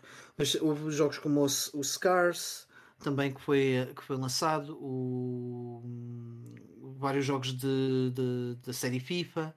Ainda houve assim umas quantas coisas third parties que iam sendo lançadas, jogos de, de wrestling também. Um, Sim, tiveram alguma da, relevância. Da Ubisoft ou da Infogrames, uhum. uma das duas. Ainda, ainda suportaram bastante o, o sistema. E a THQ. A Nintendo 64 foi uma console que até vendeu bastante bem nos Estados Unidos. Sim, Cá sim. é que não. E tens muitas, muitas empresas eh, americanas ou, ou ocidentais que ainda apostaram bastante no sistema apesar de, pronto, de serem versões uh, melhores num, numas coisas e piores noutras uh, em relação às versões de outras consolas. Até porque o, os Estados Unidos, vamos lá ver uma coisa, nós daqui não tínhamos muito. Na Europa, no, acho que podemos dizer de uma forma geral, não tínhamos muito aquela cena Nintendo. Porque nós cá, a NES não foi nada de especial, e a Super Nintendo é, foi muito popular em certos países, mas não em todos. E onde era muito popular também não era, se calhar não tinha 80% do market share contra a Sega, por exemplo. Ou seja, nós não. Para nós, se calhar, era mais interessante o, a, a Sega Saturn do que a Nintendo 64, no geral, porque estávamos habituados já à marca Sega, o que não, não acontecia no, nos Estados Unidos. Agora, o interessante é depois como é que a PlayStation vem e mete aqui no meio, não é? E eu acho que tem tudo também a ver com, com o software, porque lá está, nós olhamos para, para, para a library da, Nintendo 64 e para a library da, da PlayStation 1, é, acho que não há nenhuma concorrência possível. Não, não há discussão possível e, sobre qual é que é melhor. E, e aliás, a, a, a, Nintendo nesta fase estava a provar do seu próprio própria arrogância, uh, porque aliás a Nintendo 64 foi condenada ao seu fracasso a partir do momento em que recusou a parceria, já na altura da Super Nintendo, Sim, com a Sony, com a para, Sony. para o add-on de leitores de CD. E, e, isso foi o, foi, foi o tiro no pé. Uh, que depois a, a, Nintendo 64 sofreu, sofreu muito, muito as, consequ as consequências. Uhum. Porque se tivesse sido alterado esse detalhe na história da indústria, hoje tínhamos uh, uma, uma, uma, realidade muito diferente, não é? Se calhar pior, porque a PlayStation obrigou a, a, a Nintendo a correr mais, se calhar. Uhum. Percebes? Ah, sabes que não, a, a, verdade é que eu acho que a Nintendo não correu, acho que a Nintendo foi um bocado casmurra um, neste, neste departamento, porque eles não quiseram nesta fase entrar na, na cena dos CDs porque fugia-lhes do, controle porque eu acho que aquela não, e não queriam, que... e não queriam pagar royalties à Sony. É, não, é. Eles se calhar royalties à Sony não só pelo hardware, mas pelo facto de usar Sim. CDs, porque a Sony era uma das uma das fundadoras do, do formato. Sim, uhum. e a Philips também. Uhum. Era, era Philips. Será, que, será que a SEGA ainda existiria a fazer consolas se, se a Nintendo tivesse feito a parceria com a Sony? Epá, muito possivelmente. Ou será que a SEGA ainda estaria no mercado se tivesse aceitado o acordo com a Silicon Graphics, que depois foi para o chip gráfico da Nintendo 64? Yeah. Nunca se sabe. Mas, mas atenção, atenção que o, o, o, o chip de gráfico da, da Silicon Knights foi recusado não só pela SEGA, Silicon mas também Graphics, por outras. Desculpa, da Silicon Graphics, uh, foi recusado também por outras empresas, pelo, pela 3DO também. Yeah. Uh, é pá, sim, mas espera aí, isso já não é exemplo para ninguém. não, mas podia ter muita diferença na, oh. na... Mas a, a Nintendo, a Nintendo diz que não, não, não, a SEGA não recusou a Silicon Graphics. A Silicon, uh, a Silicon é que queria trabalhar connosco porque nós éramos os melhores. Uh -huh. Esta era que a Nintendo contava. Uhum. Uh, opa, é assim, o chip, o chip da, da Silicon Graphics é, era muito bom para a altura, mas o facto da Nintendo depois ter adotado eh, a cena do, dos cartuchos também veio borrar um bocado a fotografia, porque a maior parte pois. dos jogos da Nintendo 64 tu não tens texturas, ou tens uhum. texturas de muito baixa resolução que ao serem ampliadas uh, ficam bué de borratadas. Uhum. Em, em termos... notas, tu, notas, tu notas que os jogos da Nintendo 64 têm personagens com 3D bem detalhado e com mais polígonos do que os da concorrência, mas depois, como tu pintas o mundo, acaba, muitas das vezes acaba por ser muito mais feio do que nas outras. É, é, é. Borra, e, borra e, e, por isso é que dava, dava, não, dava, não, não borra a pintura, dava era muito mais trabalho a quem desenvolvia o, o, os videojogos para, para criar artimanhas, uhum. para, para dar noção. Era, uhum. por exemplo, o, o Mario 64 Uh, portanto, é um, é um jogo que se porta muito bem, uh, uh, tem uns gráficos bonitos e tudo mais. Logo ao início, naquele mundo, antes de entrarmos na, no mundo, não, ou seja, no overworld, de, na parte de fora do castelo, hum. se vocês forem para, para uma das árvores e treparem as árvores, nota-se logo ali que as árvores, pronto, aqui na imagem, peço desculpa ao pessoal do áudio, de longe parecem árvores muito bonitas 3D. Mentira. Aquilo são, uh, uh, sprites. São sprites 2D.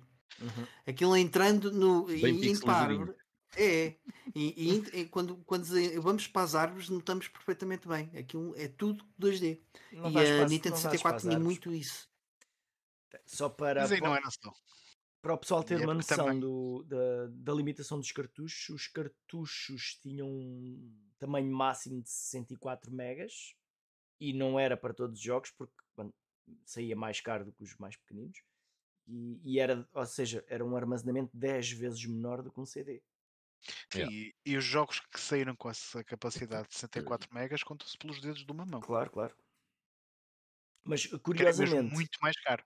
Acontece o mesmo com exatamente o mesmo com a Switch.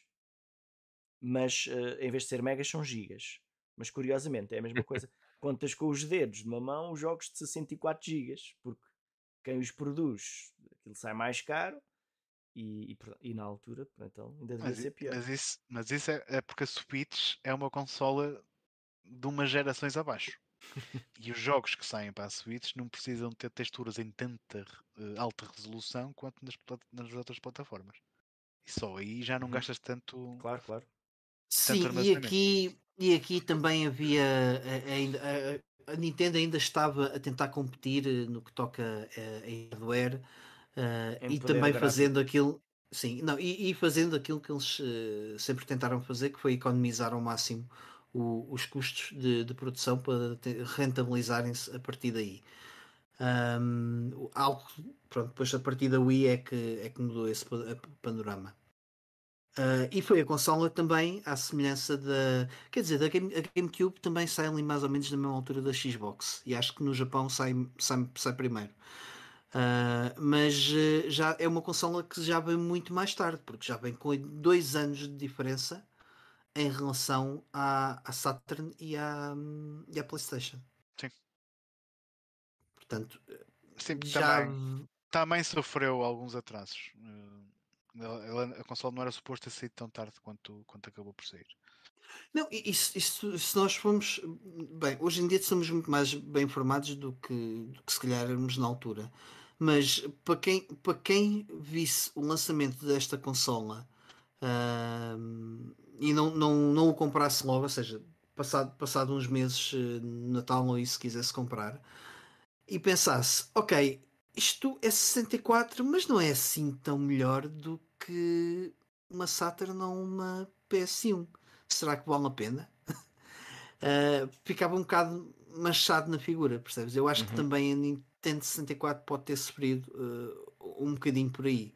Uh, aliás, não foi preciso muito tempo para começar-se a perceber que tinha, só sobrevivia a partir dos, dos jogos exclusivos, mesmo que fossem de, de, propriedades third party, como por exemplo o Bomberman teve uma, uma versão exclusiva da Nintendo 64, uh, entre outros jogos que também tiveram versões exclusivas. Tiveste. Os Castlevania tiveram versões exclusivas da Nintendo 64. Sim, mas o Castlevania também sempre teve uma relação próxima com, a Nintendo e sempre foi um bocadinho. Lançava para todas as plataformas e apideiros, não é? é? eu estava aqui a olhar aqui para, para, os meus, para a minha coleção de GameCube, eh, de GameCube não, desculpa, Nintendo 64, a tentar lembrar-me de alguns jogos que eram mesmo third party e que realmente eram bons. E eu só estou a ver os, os Turoks e, e pouco mais.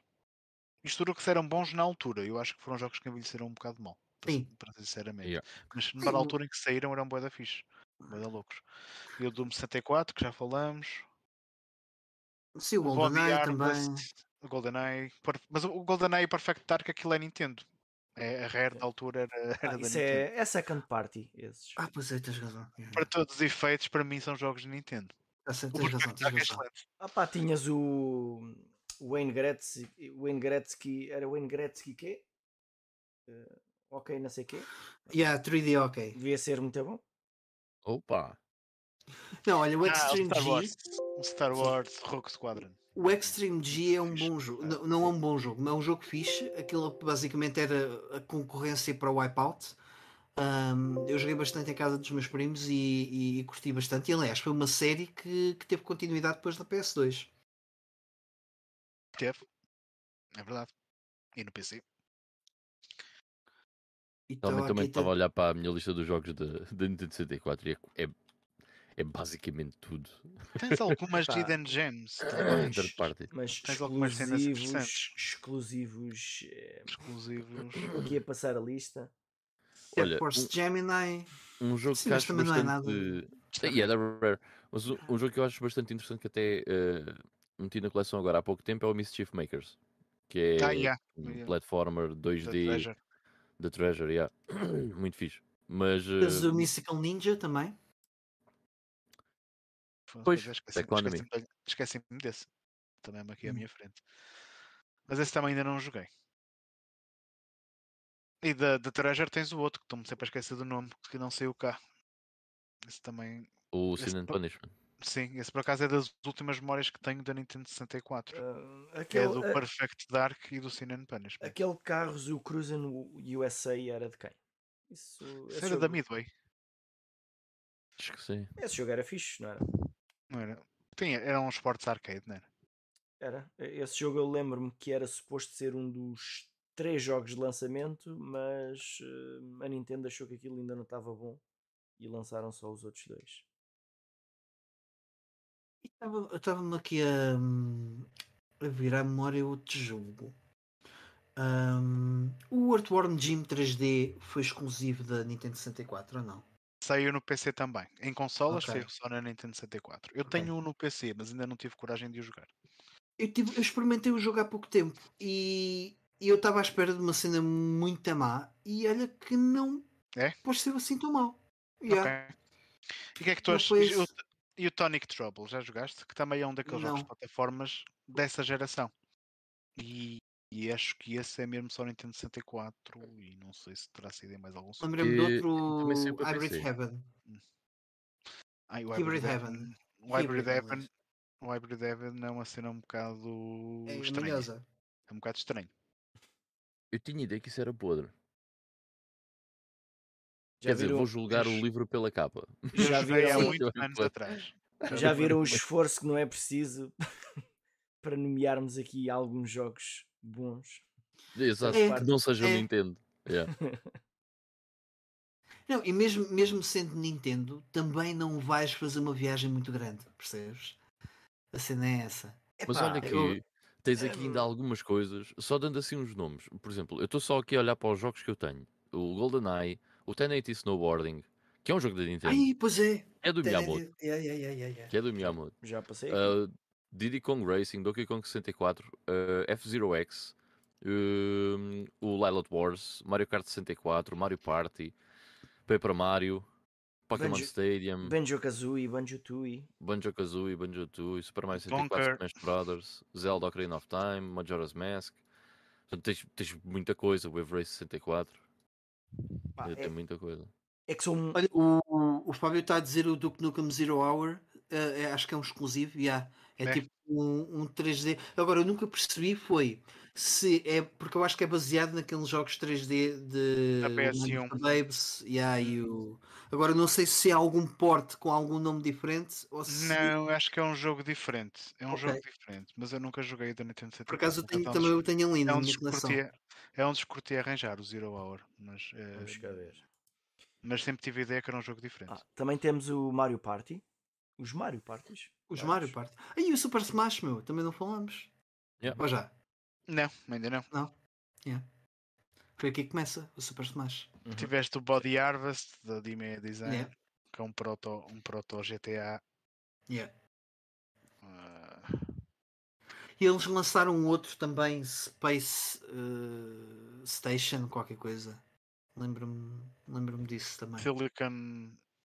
Acho que sei Yeah, qual é. qualquer coisa assim do género. Sim, eu sei qual é. Aquilo tinha assim um. ah, pelo menos lembro-me da, da- do, do cartucho. Por, por algum motivo fazia-me lembrar o teu. O, teu o, ai! O Earl. Yeah, o teu Geminor. Ainda. So, o Space Station Silicon Valley. É isso, yeah, é isso. Há um de plataformas que eu joguei na da Sunsoft até interessante, que é o Chameleon Twist. Eu joguei isso há boi de anos. Ah, o Chameleon até, até é interessante esse jogo. E há um mas segundo lá também. Uh, para a Nintendo 64 também? Por acaso Sim, yeah. Sim. Isso é da Hudson? Uh, Sunsoft. Sunsoft, yeah. Pelo menos tem o nome deles na caixa. Se foram mesmo eles que os desenvolveram ou não, já não, já não me lembro. Diddy Kong Ah, Race. e o, Diddy Kong o John. Yuri também está a falar do Killer Instinct Gold. Pá, nunca Yeah. Não sei se é um bom jogo, um bom fighter para. Esse, Aliás. esse era um, também um dos jogos de bandeira. Não era? Eu, eu tenho algumas dificuldades que fosse interessante jogar qualquer fighter naquele, naquele sistema. Não podemos considerar o Super Smash um fighter, ok?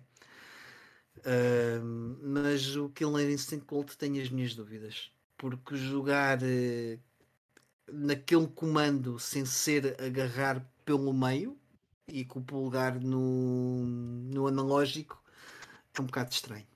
Mas sim, Ah, tem- pá, teria, isso, teria que ver. isso o pessoal uh, uh, amanhava-se. E e ainda sobre a Nintendo 64, uma coisa que eu também queria passar e que não, não nos saiu cá foi o. 64 aliás. Drive. Sim, sim, antes de passar aí, só há, há- uma coisa, uma característica interessante da consola que nós não estamos a falar. Que é o facto de ser uma consola que já vinha embutido com 4 slots para, para multiplayer. Portanto, já foi pensada nisso. Eu já falei disso, que 4 é o dobro de 2. Portanto, esta consola é tudo a dobrar. Sim. E vinha com uma slot para expandirmos a RAM. Para ficar com o dobro, o dobro da RAM. Que alguns jogos não corriam sem isso. E há alguns jogos em que com isso ainda ficam piores. Agora, É sério? Quais são já Sim. agora? Eh, opá, eu já, já não me lembro, mas tens alguns jogos em que eles com, com, ahm, com a expansão de RAM eles correm de uma resolução maior, correm com gráficos um bocadinho melhores, mas correm com frame rate muito pior. Por exemplo, Portanto, ganhas em algumas coisas, mas, na, mas perdes em performance. Mas isso depende, depende dos jogos. E Mas o, o- tens alguns que requerem mesmo isso. Sim. O Donkey Kong 64 é um deles. Mas o- Perfect Dark também O é. Majora's Mask. Majora's Majora's Mask. Mask, sim, mas por exemplo, o Donkey, o Donkey Kong 64, uma história engraçada é que aparentemente o jogo em si não precisava disso. Só que eles tinham lá um bug qualquer com o jogo que não conseguiam resolver mas só que com a expansão o bug já não acontecia. Então pronto, é obrigatório. Porque não se deram ao trabalho de resolver lá um problema qualquer. Mas Olha, ainda bem que se, dessa forma, se não fosse dessa forma, se calhar ainda não tinha o, a expansão de memória. Sim, eu por acaso o que eu tenho também é o que veio com, com este é, jogo. Porque alguns jogos vinham pack-in, aliás, o, o, esse Donkey Kong era um deles. Era um deles. O, o Majora's Mask não vinha com, com a expansão. Não. O, temos aqui... não precisa, teoricamente, mas tu não consegues jogar no modo principal do jogo se não tiveres a expansão. Ih, ok. Yeah. A caixa. A caixa.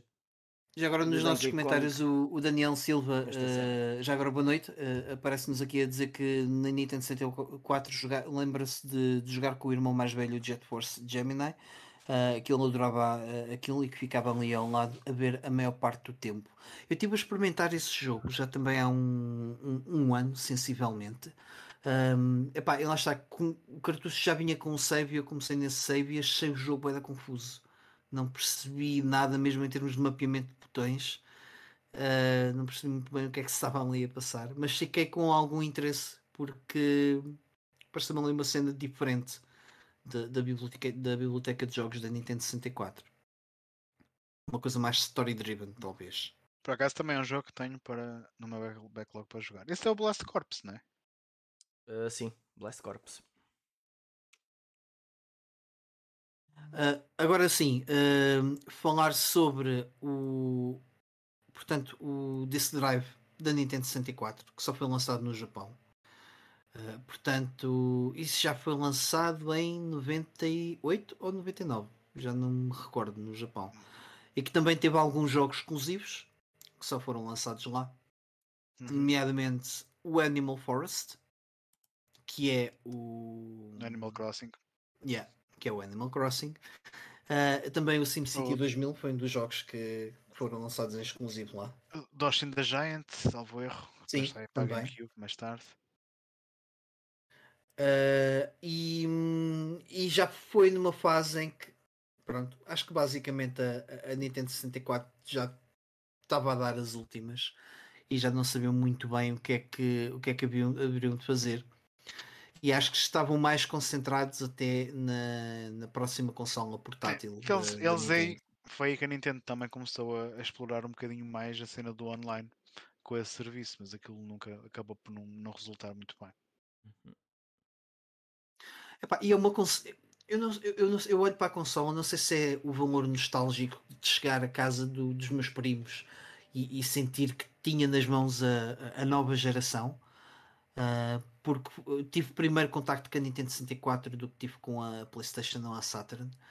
E eu, eu olho para esta consola, epá, eu até acho uma consola bonita, percebes? Uh, e, até, e até a minha versão preferida é, é a mais clássica de todas, portanto a cinzenta.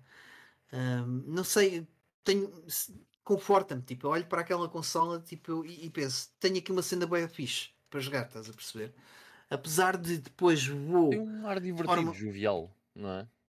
É, mas, mas eu, eu, concordo muito com aquilo que o Ivan já, já, já, disse, já me disse algumas vezes. Uma pessoa depois olha para isto de forma racional e não é uma consola assim tão interessante. não, yeah, eu acho que não. com todo respeito à Nintendo 64, trouxe-nos muitas coisas boas, mas não é de facto uma console. Aliás, há, há poucos motivos para, se tu já jogaste uh, aqueles jogos mais importantes da Nintendo 64, há poucos motivos para voltar lá. Uh, Sim, mesmo não, não tens muito aquela, aquela cena de Hidden Gems ou um um jogo mais fixe que pouca gente ouviu Sempre falar. alguma coisa, mas é, é uma escala muito mais uhum. reduzida do que tu podes encontrar noutras, ah, noutras é, consolas da mesma geração. É aquela cena de eu agora adicionei aqui o Mischief Makers e é o primeiro jogo em se calhar 6 ou 7 anos da Nintendo 64 que eu fico, olha, está aqui uma cena que eu vou querer jogar na Nintendo 64.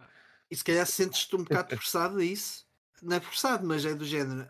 Ok, não. pronto, Estás, Ainda... estás mais aberto e disponível, uhum. já que estamos a falar de Nintendo 64, mais por aí, não? É, sim, talvez, é. Mas sabem que só existem Hidden Gems em consolas em que há muitos jogos. Sim, claro. Tem que haver muitos sim, jogos é. para, para, alguns estarem escondidos, porque aqui os jogos não eram muitos. Pá, e os bons jogos eram realmente muito bons. Um, e sobressaíam perante todos sim. os outros, sim. Aqueles. E agora estava aqui a olhar para as imagens. que falámos destacam-se claramente. Estava aqui a olhar para as imagens e a ver a, versão do, do, do Pikachu. Uh, e lembra-me do Pokémon Stadium. O Pokémon Stadium também, quando foi lançado, foi uma grande banhada. Eu achei Por... isso uma desilusão brutal. Yeah. Yeah, mesmo, mesmo. Eu experimentei o jogo no emulador, pensei que aquilo ia ser um RPG como o do Game Boy, yeah. mas com os gráficos todos incríveis e afinal era uma banhada ao DD. Eu, eu, não, eu não pensei isso. Aquilo que eu pensei foi. Um, porque eu percebi que aquilo ia ser só, só os combates, mas eu pensei, todos os combates que eu faço com todos os Pokémons posso fazê-los no Pokémon Stadium e vou ver todos os ataques. E não é bem isso que acontece. Acho que só tens disponíveis alguns dos Pokémons se não estou em erro. E eu é... já não sim. me lembro se, se, se, não estarias todos ou não. Hum, eu acho, eu acho que não. Uh, eu, mas eu, eu lembro depois fui para casa. Se fosse, do... se o jogo tivesse saído em CD, tinhas. Tinhas os Pokémons todos. Bem, tu tens o Resident Evil 2 num cartucho, não é? Portanto... É, mas isso é um milagre tecnológico Epá. que a gente depois pode, podemos olha falar que, noutra, noutra altura. Olha que no Sword e Shield com um cartão de não sei quantos gigas, mesmo assim não, tens lá, não tinhas lá os modelos 3D para todos. Mas o, o fun fact, eu... Sim, o fun fact do, do Pokémon Stadium é que os Pokémon Stadium que nós recebemos são na verdade o Pokémon Stadium 2 e 3. Porque antes dos que nós recebemos, já o Japão tinha um Pokémon Stadium também. Tu é tens, é tu tens cá um Pokémon, Pokémon Stadium 2. Sim, mas o Pokémon Stadium 2 é o 3 no Japão. Ah, ok. Então o, este é o 1 e o 2. E depois tu tens o 3 no, no 2, é isso? Não estou a perceber. Antes do o Pokémon Stadium que nós recebemos, Sim.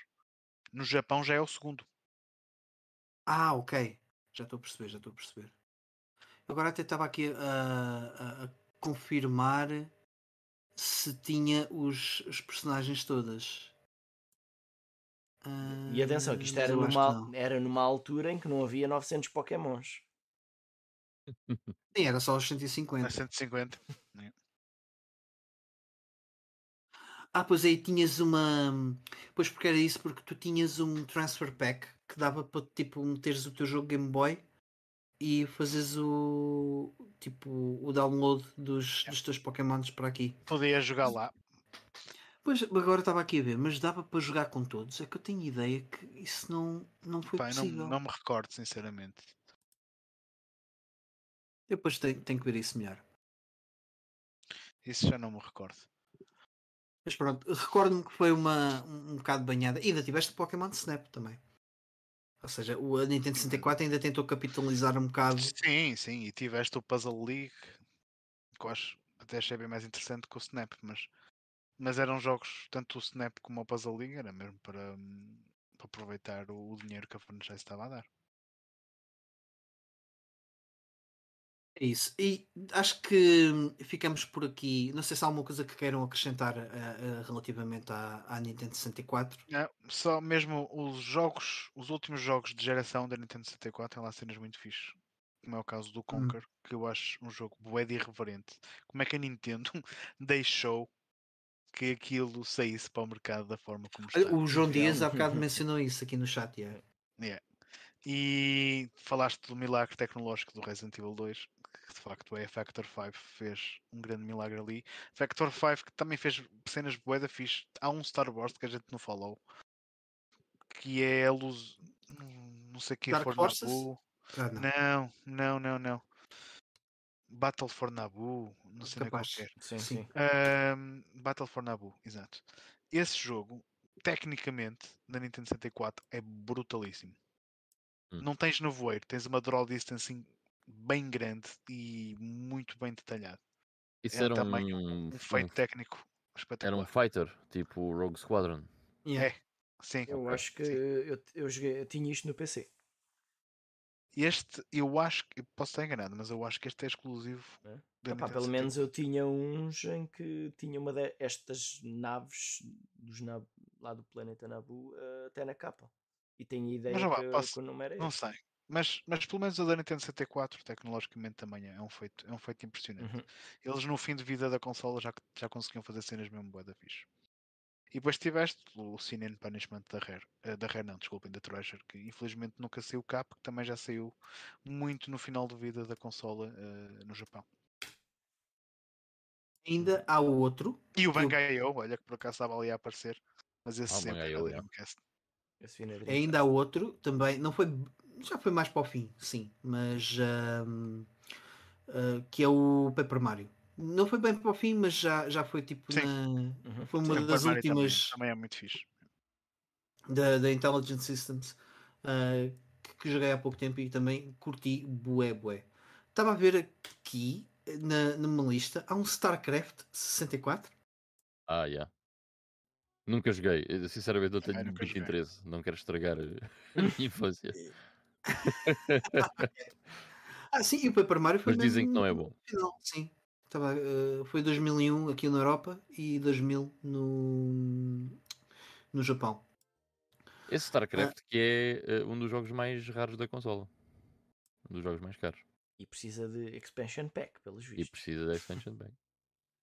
Estava aqui, estava aqui a ver uma, uma listagem na Wikipedia a dizer que o Forte Winx não foi lançado. Eu acho que se foi. O Forte Winx não foi mesmo lançado. Eu tenho ideia já de ter visto cartuchos do Forte Winx para, para a Nintendo 64. Eu lembro-me de lembro. ver publicidades disso, mas não me lembro de jogá-lo na Nintendo 64. Okay. Por acaso é um jogo muito giro para assim, que, eu, que eu curti. Uh, então damos o, o nosso episódio dedicado à Nintendo 64. Consola que veio tarde, uh, que não veio com as, as melhores specs, uh, veio um bocado ao engodo da, da, da tecnologia e se calhar o primeiro grande falhanço da, da, Quer dizer, não, o Virtua Boy, o Virtua Boy é antes. antes. Yeah. Mas foi, não foi muito antes. Mas o, o Virtua Boy não teve o mesmo impacto que o falhanço desta. Sim, sim, Acho que o, o Virtua Boy foi logo um, um, falhanço declarado por parte da Nintendo, não é? Uh, e, este, e este não, este era uma coisa que eles tentaram, tipo, a gente não pode falhar com isto, vamos dar o, o que conseguirmos. Só que, e... pá, só, só que aconteceu muitas situações do género. Olhem, aqueles jogos que nós íamos lançar no Natal não vai dar. Fica para o verão. Eh, mas olhem, tem aqui este para compensar e era uma coisa que não tinha, não tinha nada a ver com os outros. E isso aconteceu sempre. Então, o, alguém que tinha uma Nintendo 64 e com vontade de comprar muitos jogos não conseguia não conseguia também dar eh, não conseguia encontrar muita coisa que, que se calhar interessasse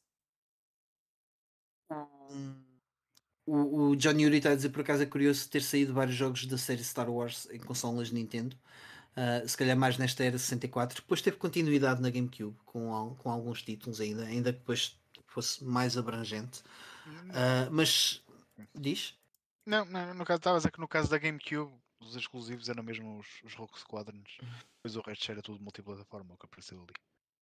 Uhum. Uh, mas sim, houve aqui uma, uma, uma, relação entre, entre Star Wars e Nintendo que, que de facto pode ter trazido algo, ter dado alguma ajuda uh, e, e, acho que todas as ajudas aqui foram, foram preciosas para, para a Nintendo. A, a, ajuda que eu mais destaco, obviamente, é a da Rare, que, que foi a, a portanto, a empresa uh, deles que mais concorrência interna acabou por conseguir fazer com a, com a própria Nintendo e que trouxe, e que trouxe também excelentes jogos. E, e é, é uma das razões pela qual olhamos para a consola hoje e ainda conseguimos ver assim alguns títulos que se destacam como o Banjo Kazooie, o Diddy Kong Racing e, e mais, mais uns quantos. Um, vamos então passar para o, a secção final do, do podcast, o nosso Playing Now. Um, e hoje vamos, vamos começar pelo Ivan. O Ivan hoje está um bocadinho mais caladito. O que é que andaste a jogar ao longo okay. desta semana? Uh, olha, praticamente nada. Joguei um bocado mais de Fallout, mas nada de, de significativo, portanto ainda continuo uh, com muita coisa pela frente no Fallout. Presumo que esteja para aí a metade do jogo, uma coisa assim do género. Um, mas yeah, não joguei mesmo muito. Uh, e também não joguei uh, na, quase nada Bayonetta, joguei um ato. Pá, e não houve nenhum motivo. muito específico para não, não ter jogado muito. Mas houve uma coisa que foi, eh, eu no fundo acompanhei o Last of Us 1 até ao fim e o Left Behind, porque a minha namorada tem estado a jogar e tem sido engraçado estar um, ao lado dela e ela a passar pelas dificuldades né, de alguém que nunca jogou um jogo na vida. Aliás, jogou dois jogos na vida, jogou o Mario Odyssey e o Yoshi's Crafted World. E agora está a jogar Last of Us, então são coisas completamente diferentes. E o Link's, uh, Link's Awakening. Ah, yeah, e o Link's Awakening, yeah. The, o, o remake do Link's Awakening. Sim, sim, sim. Um, portanto, são coisas completamente diferentes. Uh, mas ela queria muito jogar o Last of Us por causa da série. Ela começou aqui há uns tempos, mas não se amanhou muito naquilo. Mas ela, na última semana, disse: Não, não, eu vou acabar porque a série sai no domingo. E então lá se dedicou a jogar o Last of Us.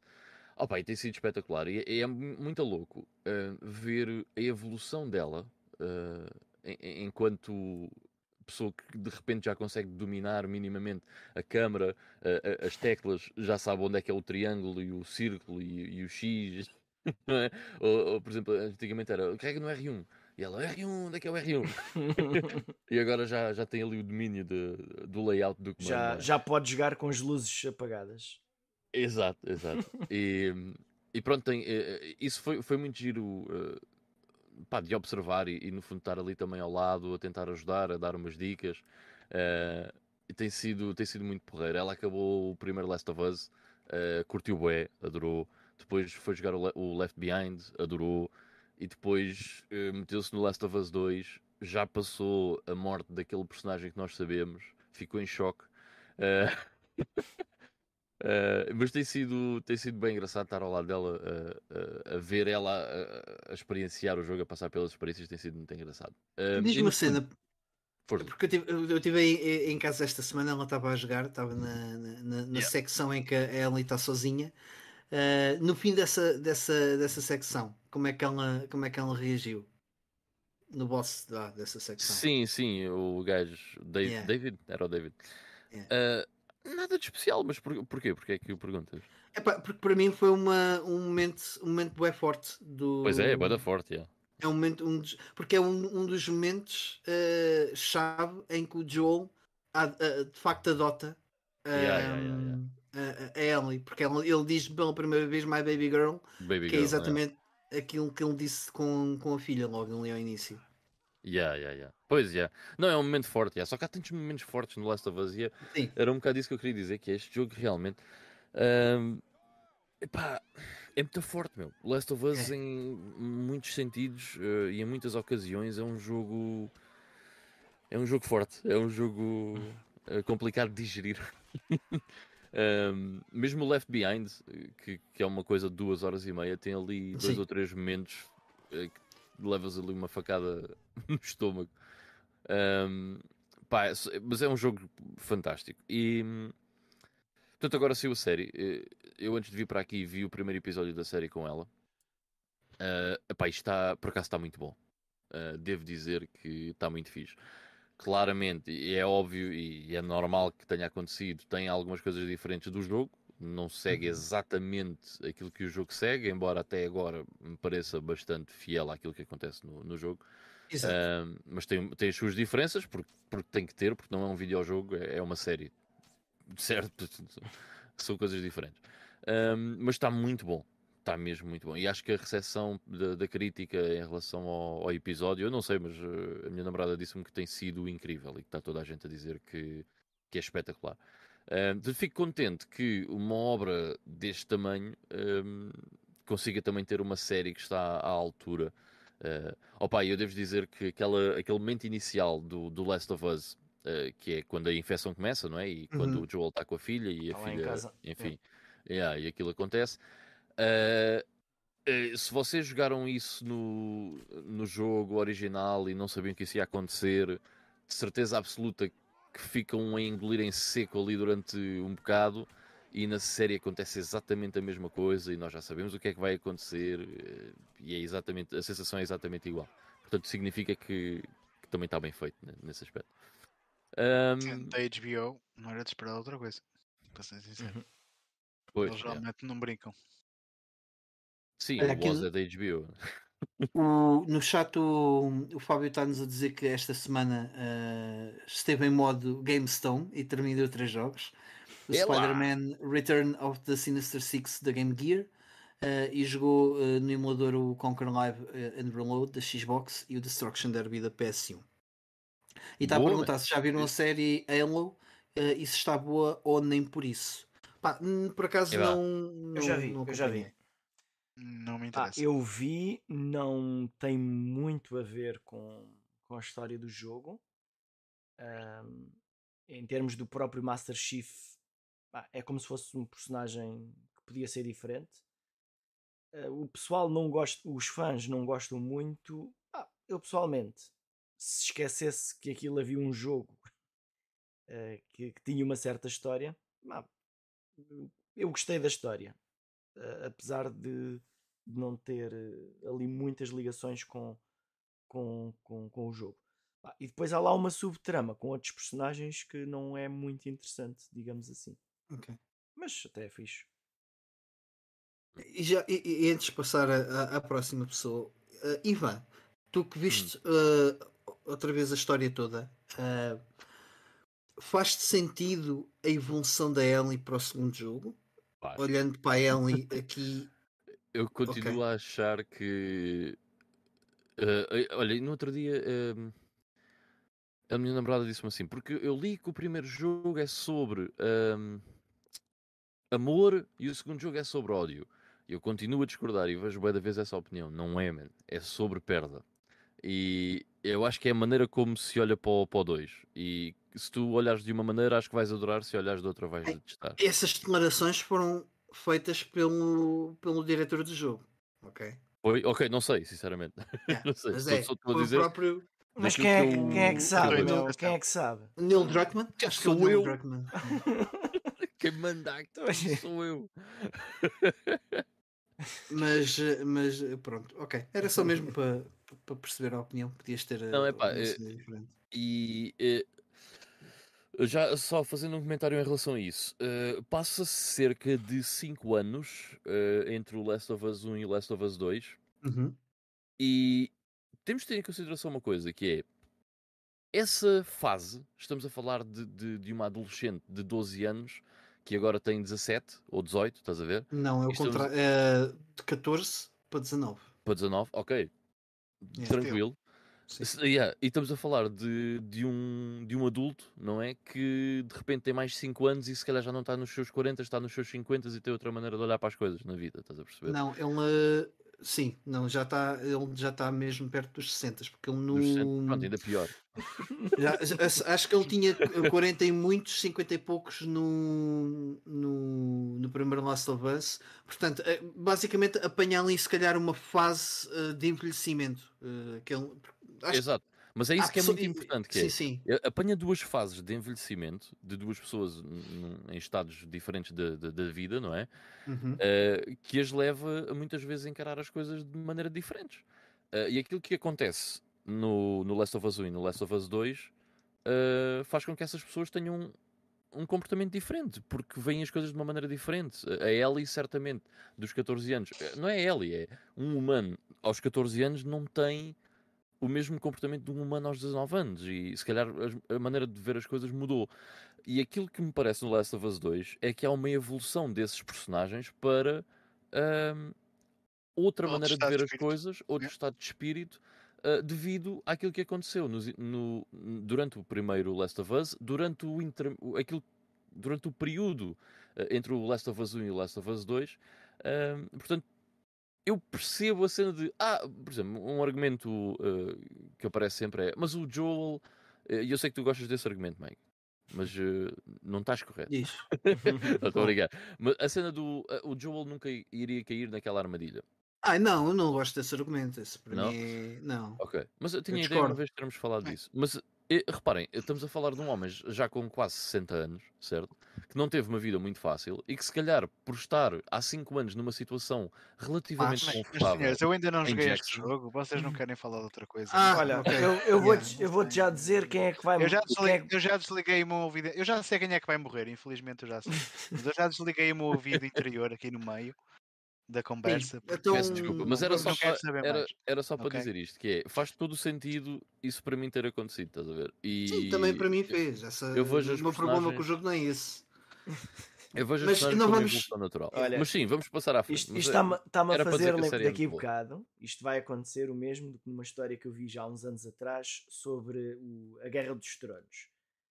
Em que, numa aula, os miúdos estavam-se a portar mal, isto nos Estados Unidos, e o professor escreve o nome de um personagem no quadro. E os alunos, então, mas o que é isso? É o próximo a morrer. E se vocês não se calam, escrevo o nome de mais dois. e, e, e aquilo tudo. Calou. Yeah. Mas isso nas últimas temporadas já não funcionava. Não, nas últimas. Eu só queria. Bem, isso é a mesma coisa que falámos do The Departed, né? Isso basta dizer, toda a gente morre no fim. Um, e, Por acaso e só... já vi esse filme mais que uma vez, mas é capaz de estragar o filme a alguém. Né?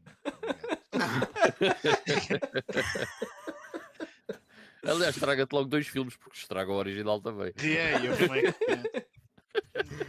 queria, queria só mencionar relativamente ao, ao, ao The Last of Us. Uh, o, o, jogo, quando sai, na altura, isto é um jogo de 2013. Acho que já estávamos todos um bocado fartos de cenas de zombies. Já nessa altura. Eu acho que o, The Last of Us consegue fazer é lançar um jogo com uma narrativa com portanto todo o mundo construído em base deste evento que e muito bem ramificado, mesmo a cena da natureza a crescer e tudo mais. E, e para mim acho que foi um jogo que fez bué sentido de todas aquelas mecânicas de crafting, de apanharmos todos os recursos que, que pudéssemos, os partidos, cenas assim, uh, coisas assim mais, mais banais, para depois armarmos em MacGyvers e, e fazermmos eh, um bocadinho uma espécie de arsenal com, com o pouco que tínhamos. Acho que fez, uh, fez bom sentido. E para mim foi aquilo que se calhar a ser Resident Evil poderia ter sido na, na sua evolução, em vez de ter ido para o Resident Evil 4. Mas isso é o meu take. É isso e, uh... e, chegar ao fim do jogo e ter 3% dos troféus. Sim. Ah! Ficas a pensar, o, que, o que é que falhou aqui? nunca, honestamente nunca liguei muito, muito a essa. Não, essa mas é, este, este é engraçado. Este é engraçado. E eu acho que ao longo do jogo todo ela só desbloqueou dois troféus. Três no máximo. Não, mas é assim, os, os, troféus é uma cena que eu acho importante só para eu ter uma noção do, do quanto do jogo é que eu estou a perder. Sim, sim. É o que é que tu estás a aproveitar ou não. Agora também é uma questão de olhares para a lista de troféus e o que é que tu tens que fazer ou não. Sim, o que, é que, é que é preciso fazer para os Tens que fazer 20 movimentos para a esquerda Isso não é muito movimentos para a direita. Ou mesmo aquelas coisas de uma granada, mato 4 gajos ao mesmo tempo. Pescar, tens não que é pescar 500 peixes no Xeno 3. Deixa lá isso.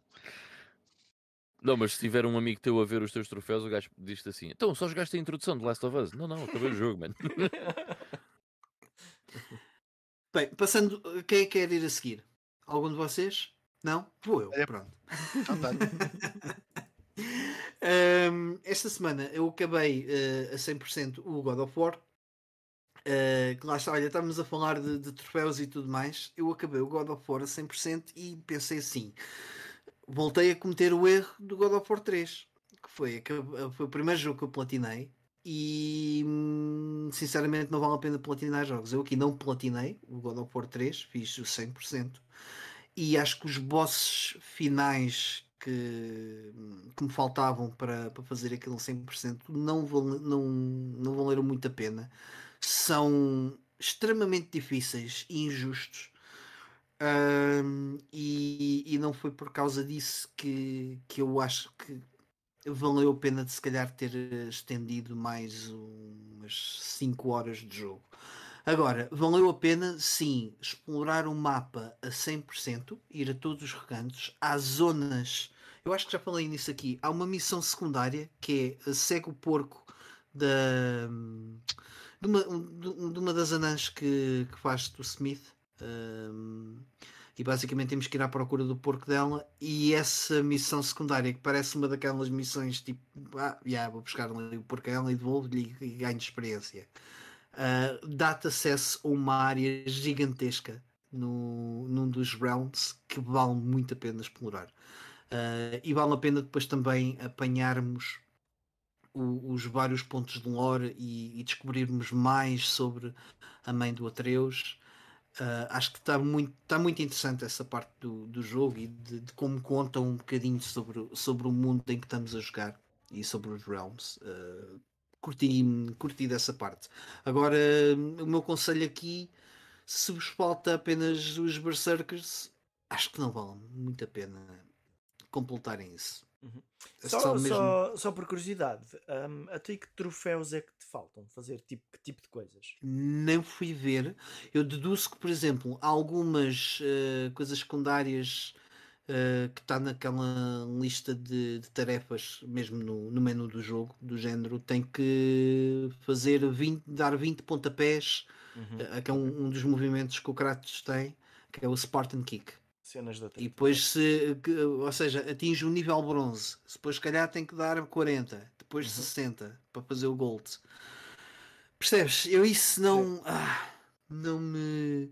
E, e, mesmo. E tu tens muitas dessas. Um, desses achievements no jogo que basicamente depois desbloqueiam-te hum, um, um power-up extra para, para aquele movimento ou seja, que dá mais dano, ou dá mais stun, ou dá mais magia no ataque, uh, que depois pode ser útil ou não. Eu, eu, mas eu acho que isso deve ser feito de forma natural. Devemos jogar o jogo como nos sentirmos confortáveis.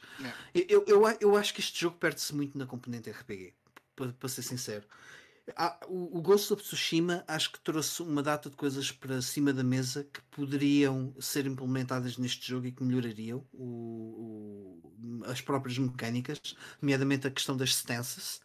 Uh, eles podiam ter este, uh, introduzido, por exemplo, a questão das stances para depois termos os diferentes tipos de ataques fazendo a mesma combinações de, as mesmas combinações de botões, em vez de andarmos a, a selecionar uhum. as relics e uh, os, portanto, os ataques especiais e tudo mais. Acho que não, não, não se perde-se demasiado tempo em menus neste jogo que não que, que quebra um bocadinho o ritmo do jogo. Isto é a minha opinião, atenção. Não, não acho que beneficia. Um, e entretanto, comecei a jogar na DS um, um, jogo que até tinha deixado do ano passado, que foi o Kingdom Hearts 358 uh, por dois dias. Uh, que é um, um joguinho de Marte perfeito para, para uma consola portátil, por isso é que foi feito para lá, em que são várias pequenas missões que vamos fazendo com, no, no papel do Roxas. Portanto, aqui jogamos, pelo menos até então, uh, enquanto, enquanto membros da organização 13. Um, e o jogo decorre ao mesmo tempo, parece-me, que o uh, Recoded. Portanto, uh, pós.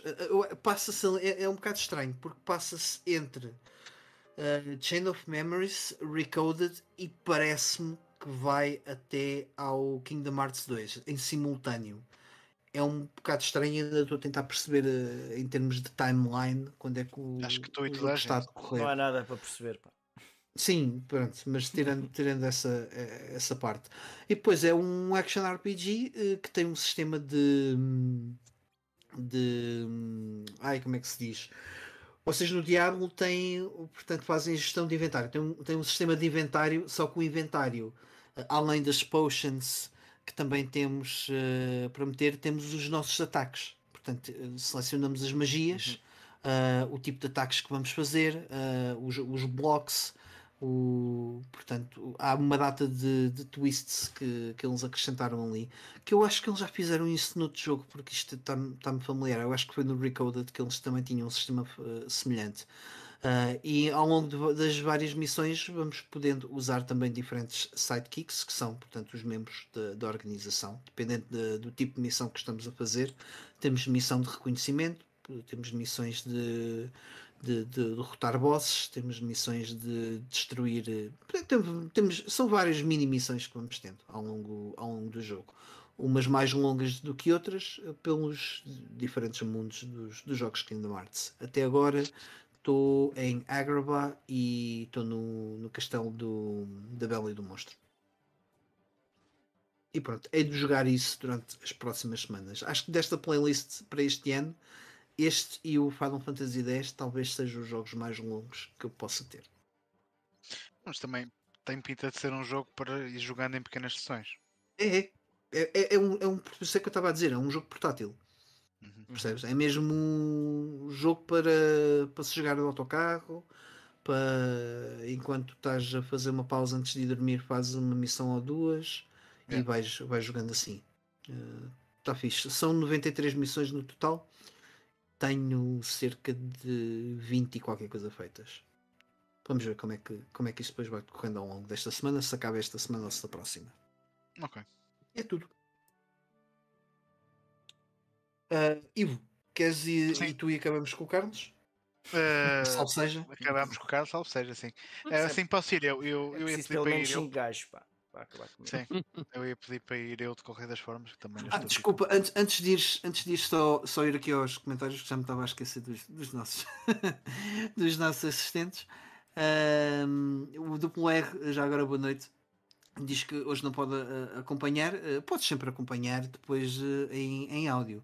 Ele disse na Nintendo 64, onde passou horas a fio nos mini-jogos do Pokémon Stadium 2, e o jogo que mais gostou de jogar foi o Ocarina of Time. E o Geek Hobbies relativamente ao nosso play now, ao meu play now, aliás, estava a dizer que a mim não precisou jogar muito o God of War após terminar, Uh, fez o principal em algumas missões, uh, apesar de serem uh, estupidamente injustas. e também dar-nos aqui as boas noites, que entretanto vai dormir. Hoje também já estamos quase a acabar. É. Agora sim, Desculpa. Sim, eu estava a dizer que também vou ser um bocado rápido. também já estou a ficar um bocado cansado mas foi um dia longo. Pronto, vocês já tinham saudades de me ouvir a falar de PC Engine. Pronto, e um dos jogos que tenho para vos falar é um jogo de PC Engine que é o Vegas Tactical Gladiator, que é uma espécie de um shmup barra jogo de ação 2D side-scroller. Foi feito originalmente pela Game Arts, os mesmos que depois fizeram mais tarde o Silphid da, da Mega CD ou, ou a série Lunar ou Grandia. Um, Pronto, e, e lá está, é um híbrido entre um shmup e um jogo de side-scroller ação em que tu controlas um mecha, uh, mas é um jogo que tem alguma ciência por trás. Tu precisas de alguma técnica para dominar os controles todos deste jogo. Porque tu saltas com o D-pad para cima, o que não é muito fixe, porque os outros dois botões da PC Engine servem ou para dar socos com um dos braços do robô, ou para disparar a sua arma de fogo uh, principal. Uh, e para além disso, se carregares nos dois botões em simultâneo, o gajo dispara tipo uns, umas balas aqui pelos peitorais e que tu consegues até direcionar o, o fogo com o D-pad e é a única maneira que tu tens de atacar alguns inimigos que te atacam abaixo do nível das tuas pernas, que de outra forma não os consegues atingir.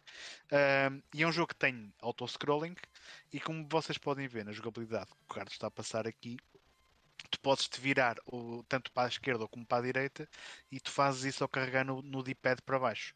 E, e, tu vais precisar dominar essa cena porque por um lado quando tu estás a virar de lado tu estás invencível durante essa fase. Uh, por outro lado portanto, tu vais tendo inimigos que te vão surgindo de, de ambos os lados do ecrã portanto vais ter que saber uh, virar. Uh, no fim do nível mediante a tua performance vais recebendo créditos que depois podes usar para melhorar partes do teu robô uh, para o nível seguinte. Como vocês podem ver na, na, jogabilidade, os teus escudos eles vão gradualmente recuperando se conseguires eh, passar algum tempo sem, sem sofrer dano. Uh, e depois entre níveis podes inclusivamente melhorar os escudos, melhorar as armas, melhorar a armadura uh, para que nos níveis seguintes consigas sobreviver também uh, um bocadinho melhor graficamente é um jogo por acaso muito bonito, uh, tendo em conta que é um jogo que sai em, new card, não sai em CD, não sai, uh, tem gráficos bué da fixe para uma PC Engine, por acaso uh, gostei. Mas a nível de jogabilidade, lá está, tem estes quirks que, que requerem, requerem algum tempo para um gajo dominar. Um, a seguir joguei o Monkey Island 2, mas eu vou deixá-lo para o fim. Deixem-me só falar aqui, passar muito brevemente nos jogos que estão na compilação do Data East uh, Classic Collection para Super Nintendo, que é uma compilação que foi lançada há uns anos atrás pela Retrobit, que inclui cinco jogos da, da Data East num único cartucho uh, da Super Nintendo. Esta compilação, apesar de não ter os melhores jogos da Data East para a Super Nintendo, na minha opinião, tem alguns jogos que nunca saíram cá fisicamente na Europa.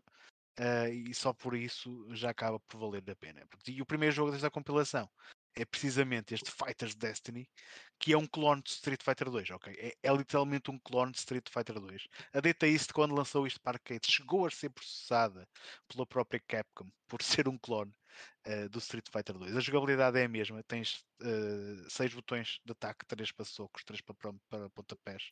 Queres fazer os Hadoukens e assim, é da mesma forma. Os golpes especiais são, são semelhantes. Se vocês virem Uh, o ecrã de transição entre combates é igual, o fundo é o mesmo, uh, tens, aparece ali os retratos das, das personagens, mas acaba por se jogar bem. Uh, eu acho que até, apesar das personagens não, se, não terem o mesmo carisma de, das personagens do, do, Street Fighter 2, até é um jogo que se joga bem, é bastante sólido e, e as arenas até têm gráficos boa interessantes para, para a Super Nintendo. Um, este, infelizmente, não, não, nunca chegou a ser na Europa para a Super Nintendo, portanto, aqui está uma alternativa de um gajo uh, o jogar. Uh, eles depois também incluíram o Fighters History, como é que isto se chama? Mizoguchi Kikipatsu, que é um segundo jogo desta série, não o segundo, porque o segundo também saiu nas arcades. Este aqui tem vários modos de jogo. O modo história, um gajo joga só com um Mizoguchi, que é o personagem da esquerda, deve ser tipo o Ryu desta série. Uh, e a jogabilidade neste é um bocadinho diferente, porque o segundo jogo desta série saiu na, na Neo Geo, então tu passaste de 6 botões para 4 botões, 2 para soco, 2 para pontapés, e este aqui também usa a mesma cena. Um, o modo de história deste jogo, lá está, tu jogas com Mizoguchi, tens, tens bué de cutscenes entre cada combate, só que está tudo em japonês, este foi um, um jogo exclusivo uh, japonês. De resto, uh, a nível técnico também é um jogo bem conseguido. Uh, também, também achei um jogo fixe de, de se conhecer e de se jogar. Um, joguei depois também, foi o que eu passei a maior parte do tempo no fim de semana a jogar estas cenas. Joguei também o Magical Drop, uh, que é outro dos jogos que está nesta, nesta compilação.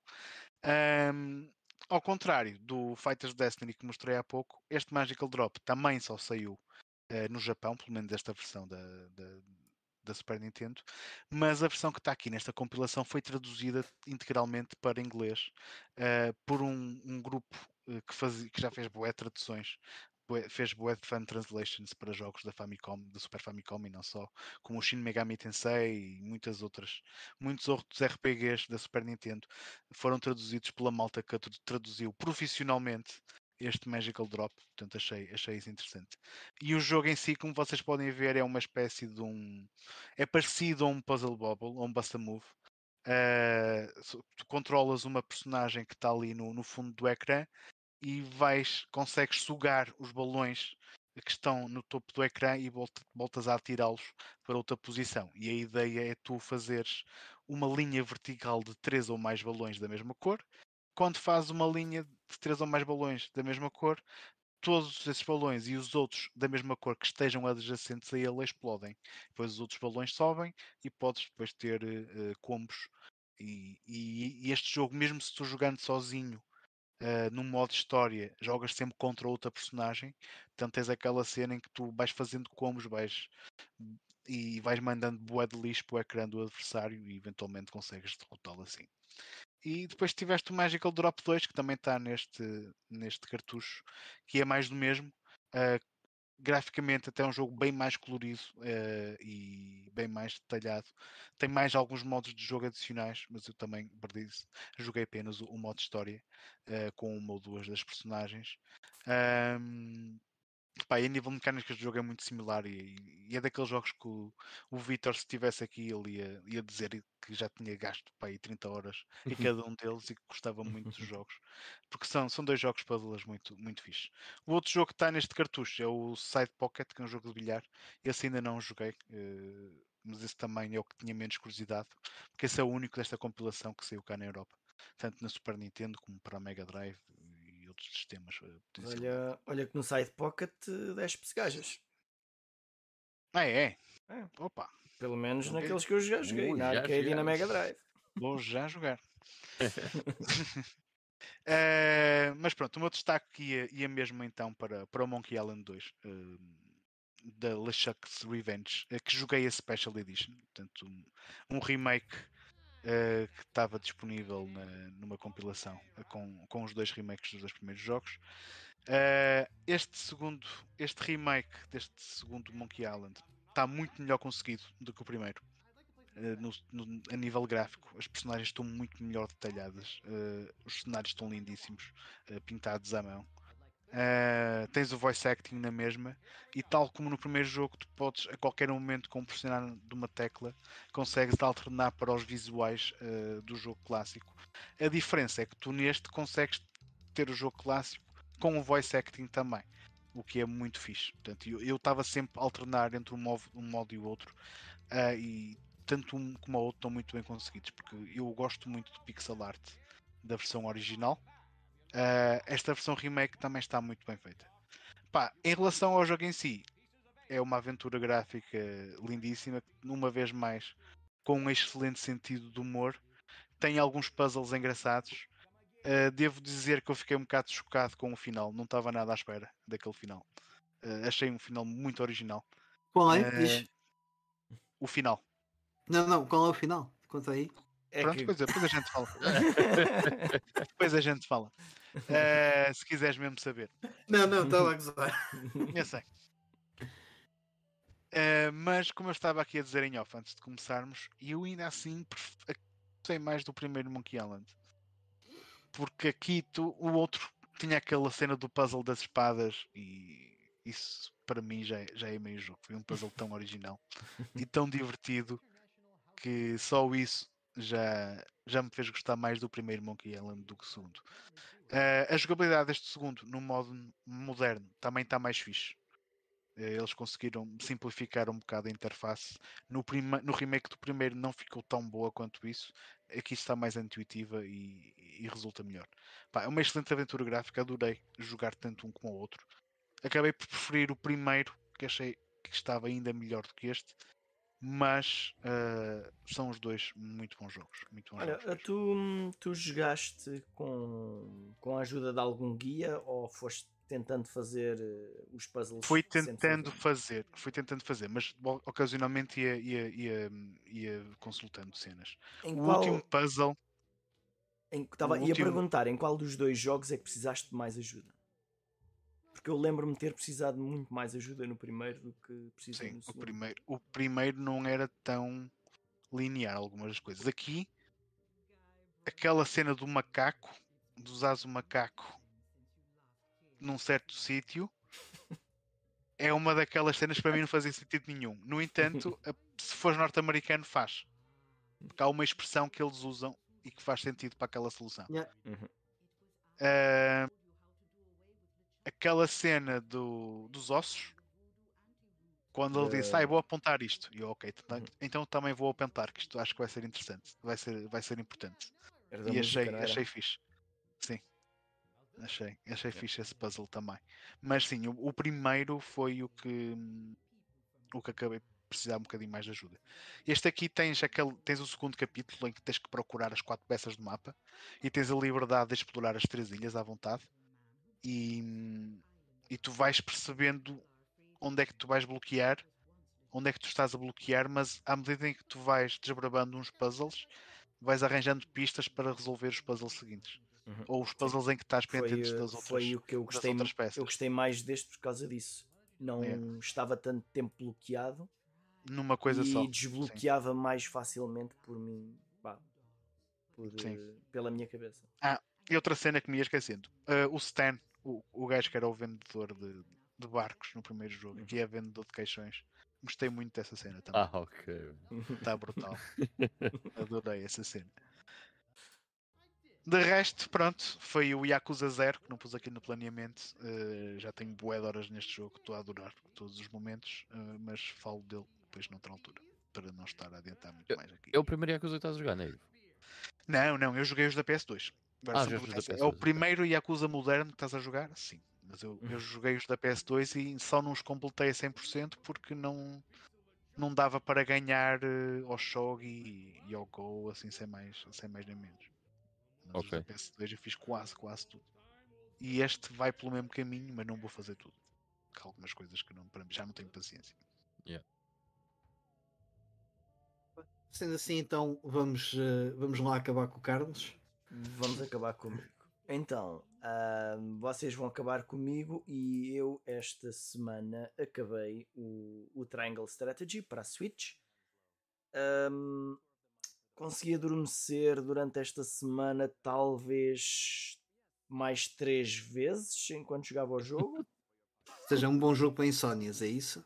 É pá, eu às vezes levo um, jogos para, para a cama quando, um, uh, quando não quero ficar aqui sozinho a, a mexer nisto. É pá, mas este jogo, a parte da, não da sei conversa... se tu percebeste do trocadilho que tu fizeste. Não, mas. ok. Temos que fazer uns melhores momentos. ok. Mas pronto. O Ivan percebeu. Eu percebi, eu percebi. Mas moral da história. Epá, não é mau, só que é boeda longo. É, é... Há várias situações em que eles ficam pai meia hora a falar. Uh, e, e, quase sem interação nenhuma da tua parte. Um, e Desculpa, então, dê-me só um minuto acho, que eu preciso mesmo de beber um copo de água. Bem, uh, força, força. Pronto, uh, uh, vá, mas isso, isso eu acabei por falar também da outra vez. em termos de jogabilidade, a parte, um, a, a, parte que, que, realmente eu jogo, eu tinha comentado na semana passada que estava a começar a chegar uma parte que, além da, da, das secções de, de, de luta, uh, havia outras secções interessantes de exploração, mas que foi sol de pouca dura porque aconteceu daquela vez e já não aconteceu, já não, já não aconteceu de novo. o combate acaba por ser desafiante mas a partir de certa altura tu começas a usar uma determinada estratégia e, e, e serve sempre. Um, não, não achei super satisfatório nem uh, a parte da jogabilidade. Uh, eu talvez acabe por gostar mais de jogos em que se um personagem morre, ele morre e acabou. Um, aqui parece que tipo, ah, tipo vai, não, não há problema. Se morres tu, não há aí mais.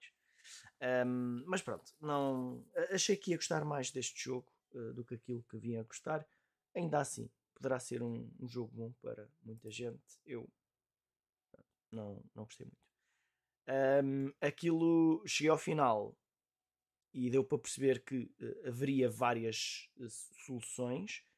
a única coisa melhor que aconteceu desde a última vez que aqui falámos é que há uma altura em que ele começa-nos a dar três escolhas em vez de só duas. E as escolhas são sempre muito. Parece que qualquer uma delas é boa e, e sentes-te mal por não estares a escolher as outras, mas sabes que tens que escolher uma. A, a, a escolha final eu deixei os próprios personagens decidirem o que é que cada um queria e, e, e, o, e ganhou a maioria. Portanto, nem sequer fui eu a decidir como é que o jogo, uh, como é que o jogo ia, ia acabar portanto, a secção final. Um, fiquei satisfeito com o final que tive e não tive curiosidade em ver como é que seriam os outros fins, curiosamente. Um, o final que, que eu tive direito uh, chegou. Uh, uh, se bem que eu não sei se vi exatamente o final, porque quando eu acordei já estava a dar os créditos na última vez. Mas pronto. Ainda tenho que ir ver o YouTube se me faltou alguma coisa importante. Um, pronto. Um, depois, o outro jogo que eu joguei aqui em uh, portanto, aqui para fazer pandan com o tema de hoje. Portanto, uh, dei um esforçozinho para acabar o, o Diddy Kong Racing, que já tinha começado há algum tempo uhum. atrás. Fiz uma paragem grande e agora voltei. Uh, e o que é que há para dizer? Epá, é, é um jogo mais divertido do que o Mario Kart 64. Bastante mais divertido porque tem um modo de aventura com lá com umas lutas com boss, com corridas com boss e coisas assim. Em termos de condição, não acho tão afinado como o Mario Kart. Uh, e ah, a, a mecânica do jogo é: existem 16 pistas que nós não podemos, nós podemos numa espécie de mundo aberto, entre aspas, pequenino, uh, podemos escolher a ordem com que fazemos uh, essas pistas, com algumas limitações. Depois, cada vez que nós completamos quatro pistas de, um, de, uma determinada área, jogamos outra vez as mesmas quatro pistas, mas com um objetivo diferente, que temos de apanhar umas moedas durante o percurso. Além de termos de ganhar, temos de apanhar uh, algumas, algumas moedinhas, o que torna a coisa mais desafiante. Uh, entre uma, uma virada e outra, fazemos uma corrida contra um boss. Quando fazemos as, o segundo conjunto de pistas, vamos lutar contra esse boss novamente, mas mais difícil. Uh, e isto tudo para chegar ao quê? A um dos bosses mais irritantes de sempre, que eu alguma vez me lembro de jogar. Vocês já chegaram ao fim disto? Há muito tempo. Não, eu acho que não. Eu, eu, eu, joguei bastantes horas, não tenho a certeza se cheguei ao ah. fim. É assim, o jogo não é muito difícil e não é muito longo.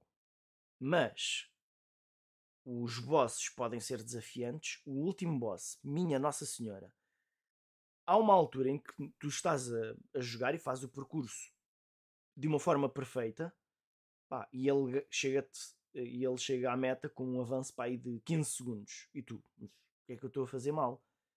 Então vou ver ao YouTube. Deve haver aqui qualquer coisa que eu não sei e a verdade é que havia mesmo qualquer coisa que eu não sabia.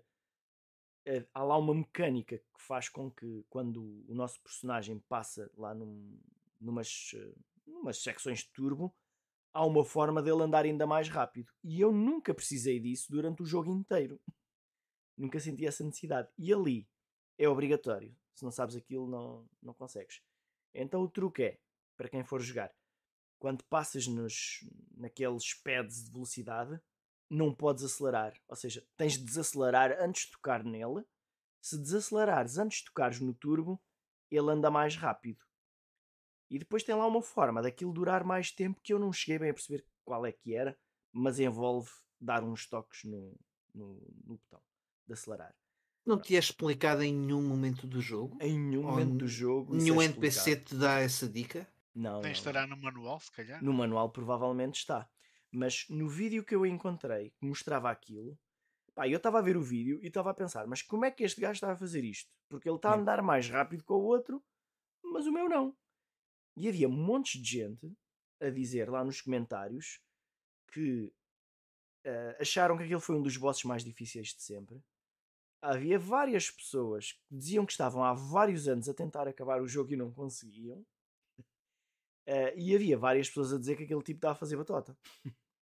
está a fazer um cheat qualquer. E então o tipo ia explicando às pessoas: não, não, tipo, naquela, sex, na, naquela situação usas o. desaceleras e não sei o quê. E eu demorei ainda, precisei de ler muitos comentários, elas tentar explicar, para eu perceber realmente como é que se fazia, porque depois ele dizia que havia essa forma, mas depois cada tipo que participava lá nos comentários tinha uma solução diferente. Até que alguém disse: simplesmente não aceleres quando toque, antes de tocares naquilo e nunca aceleres enquanto o turbo está ativo. Pronto, e essa foi a solução mágica, não mexer em nada. Portanto, quando, nós aceleramos e ele perde velocidade, curioso. Yeah.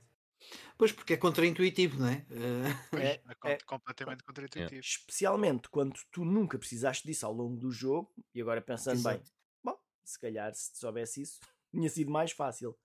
Uh, mas, uh, uh, mas o jogo não foi assim difícil por ir além. É claro que as pistas em que tinha de apanhar as moedas, principalmente que às vezes as moedas, como viram agora aqui, estão em sítios que não fazem parte do, ah, do trajeto mais ótimo da pista uh, e, e obriga-nos a ir por caminhos diferentes e fazer uns desvios, enquanto tentamos ganhar adversários que são mais difíceis. Uh, mas ainda assim acabei por, em poucas tentativas, conseguir fazer tudo. Um, só houve um comentário lá que me deixou preocupado. Havia lá um tipo que diz assim: era o spoiler olha, esse jogo teve um dos maiores twists de sempre no fim de um boss final. É que depois, no fim do derrotares, tens que fazer tudo outra vez. E eu, não pode ser. Mas o jogo acabou, deu os créditos e eu já nem vou ver mais nada sobre isto. Deu os créditos, está acabado. Mas não Nem sei. vou acabar os créditos que é para não ter surpresas. é, mas fui até ao fim. Mas houve uma altura que na, na sequência final eu pensei, bom, realmente vai acontecer qualquer coisa. Está lá os, os animaizinhos todos a dançar e aparece lá um mau a dizer ah, ainda há uma coisa que eu preciso fazer antes de me ir embora. E depois faz qualquer coisa e vai-se mesmo embora. E depois aparece um daqueles de end, depois com um ponto de interrogação no final. Bah, também não é tão incomum, mesmo quando não havia mais nada em, em alguns jogos desta altura. Mas pronto, Ainda tem que ir ver à internet o que é que raio poderia haver mais, mas. Eu acho que este jogo nunca teve nenhuma sequela, pois não? Não, não. Teve eh, planeada. Teve planeado, sim. Existe uma versão disto no, na, DS, na DS, mas. Uh, mas não existe. Mas é pena, é okay. pena. E este jogo, um remake disto, era fixe. Porque é uma. Tem vários modos de jogo, inter... jogos inter... uh, de jogo interessantes.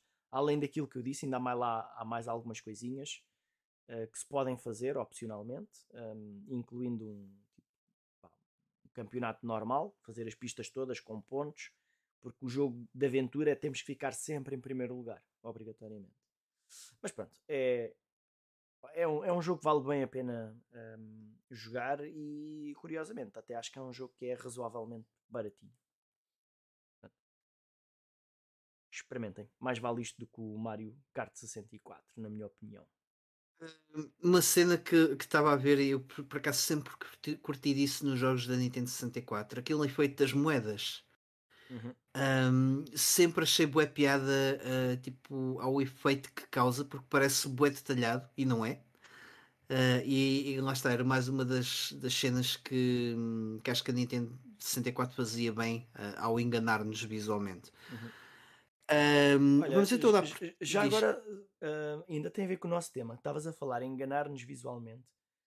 Um, eu esqueci-me de referir uma característica comum em muitos jogos que eu joguei da, da, Nintendo 64 que tem a ver com as limitações do cartucho, em que há muitos jogos em que nos obriga a fazer coisas diferentes nos mesmos é. locais. É. Exato, é. e tu acabaste de escrever aí com as pistas. Certo, e, e isso acontece hum. em muitos jogos. É, é sei lá, o Majora's Mask, o Donkey Kong, o Banjo Kazooie, o próprio GoldenEye, uh, vive muito à custa dessas Mario 64, estratégias. Mario 64, o Mario 64, exato, exato. logo primeiro fazer isso. Tens aqui várias missões neste espaço e tu já conheces ali o espaço, só que depois tem um twist. Fazer as, as moedas estão num sítio diferente, ou como no Donkey Kong, tens de fazer aquilo com personagens diferentes. Sim, sim, sim. E então isso é uma característica muito interessante nos jogos da Nintendo 64 e que deram origem ao que hoje conhecemos como aquelas, aqueles jogos de Collectathon. Portanto, Sim, de certa forma também, definiu, foram inventados definiu o game design. É, é essa alimentação de, de, certa forma definiu o game design de, dos jogos. Uh, aproveitaram isso para uma, para uma coisa, uma coisa fixe. Bem, vamos então dar por terminado o episódio. O João Marques ainda veio aqui ao nosso chat uh, uh, a dizer que para ele, acho que é relativamente ao Triangle Strategy, que para ele foi um bom jogo, no entanto percebe, percebe todos os shortcomings dele, uhum. tem muito diálogo de facto, e ele foi ver outros finais ao YouTube e deu, deu o jogo por, por terminado. Por terminado, também fica este episódio número 206, dedicado à Nintendo 64. Uh, não posso deixar de agradecer uh, a todos os que estiveram aqui presentes, a assistirem em direto uh, e a partilhar as suas histórias e, e experiências com a, com a consola 64 bits da Nintendo, que na verdade pertenceu à geração 32. Um, e também fazer-vos o convite para nos acompanharem nas nossas redes sociais. Uh, temos um, um, grupo no Facebook, uh, como também temos a página de Instagram uh, e meia defunta, uma, uma página no Twitter que ainda não, ainda não arrancou muito bem. e podem também acompanhar-nos em formato áudio no Apple Podcasts e Spotify. no decorrer da semana será lançado este episódio na íntegra. Uh, Dar-vos então um grande abraço a todos e desejar-vos uma boa semana. Até ao próximo episódio. Tchau, tchau. Fiquem bem. Tchau aí, pessoal. Tchau aí.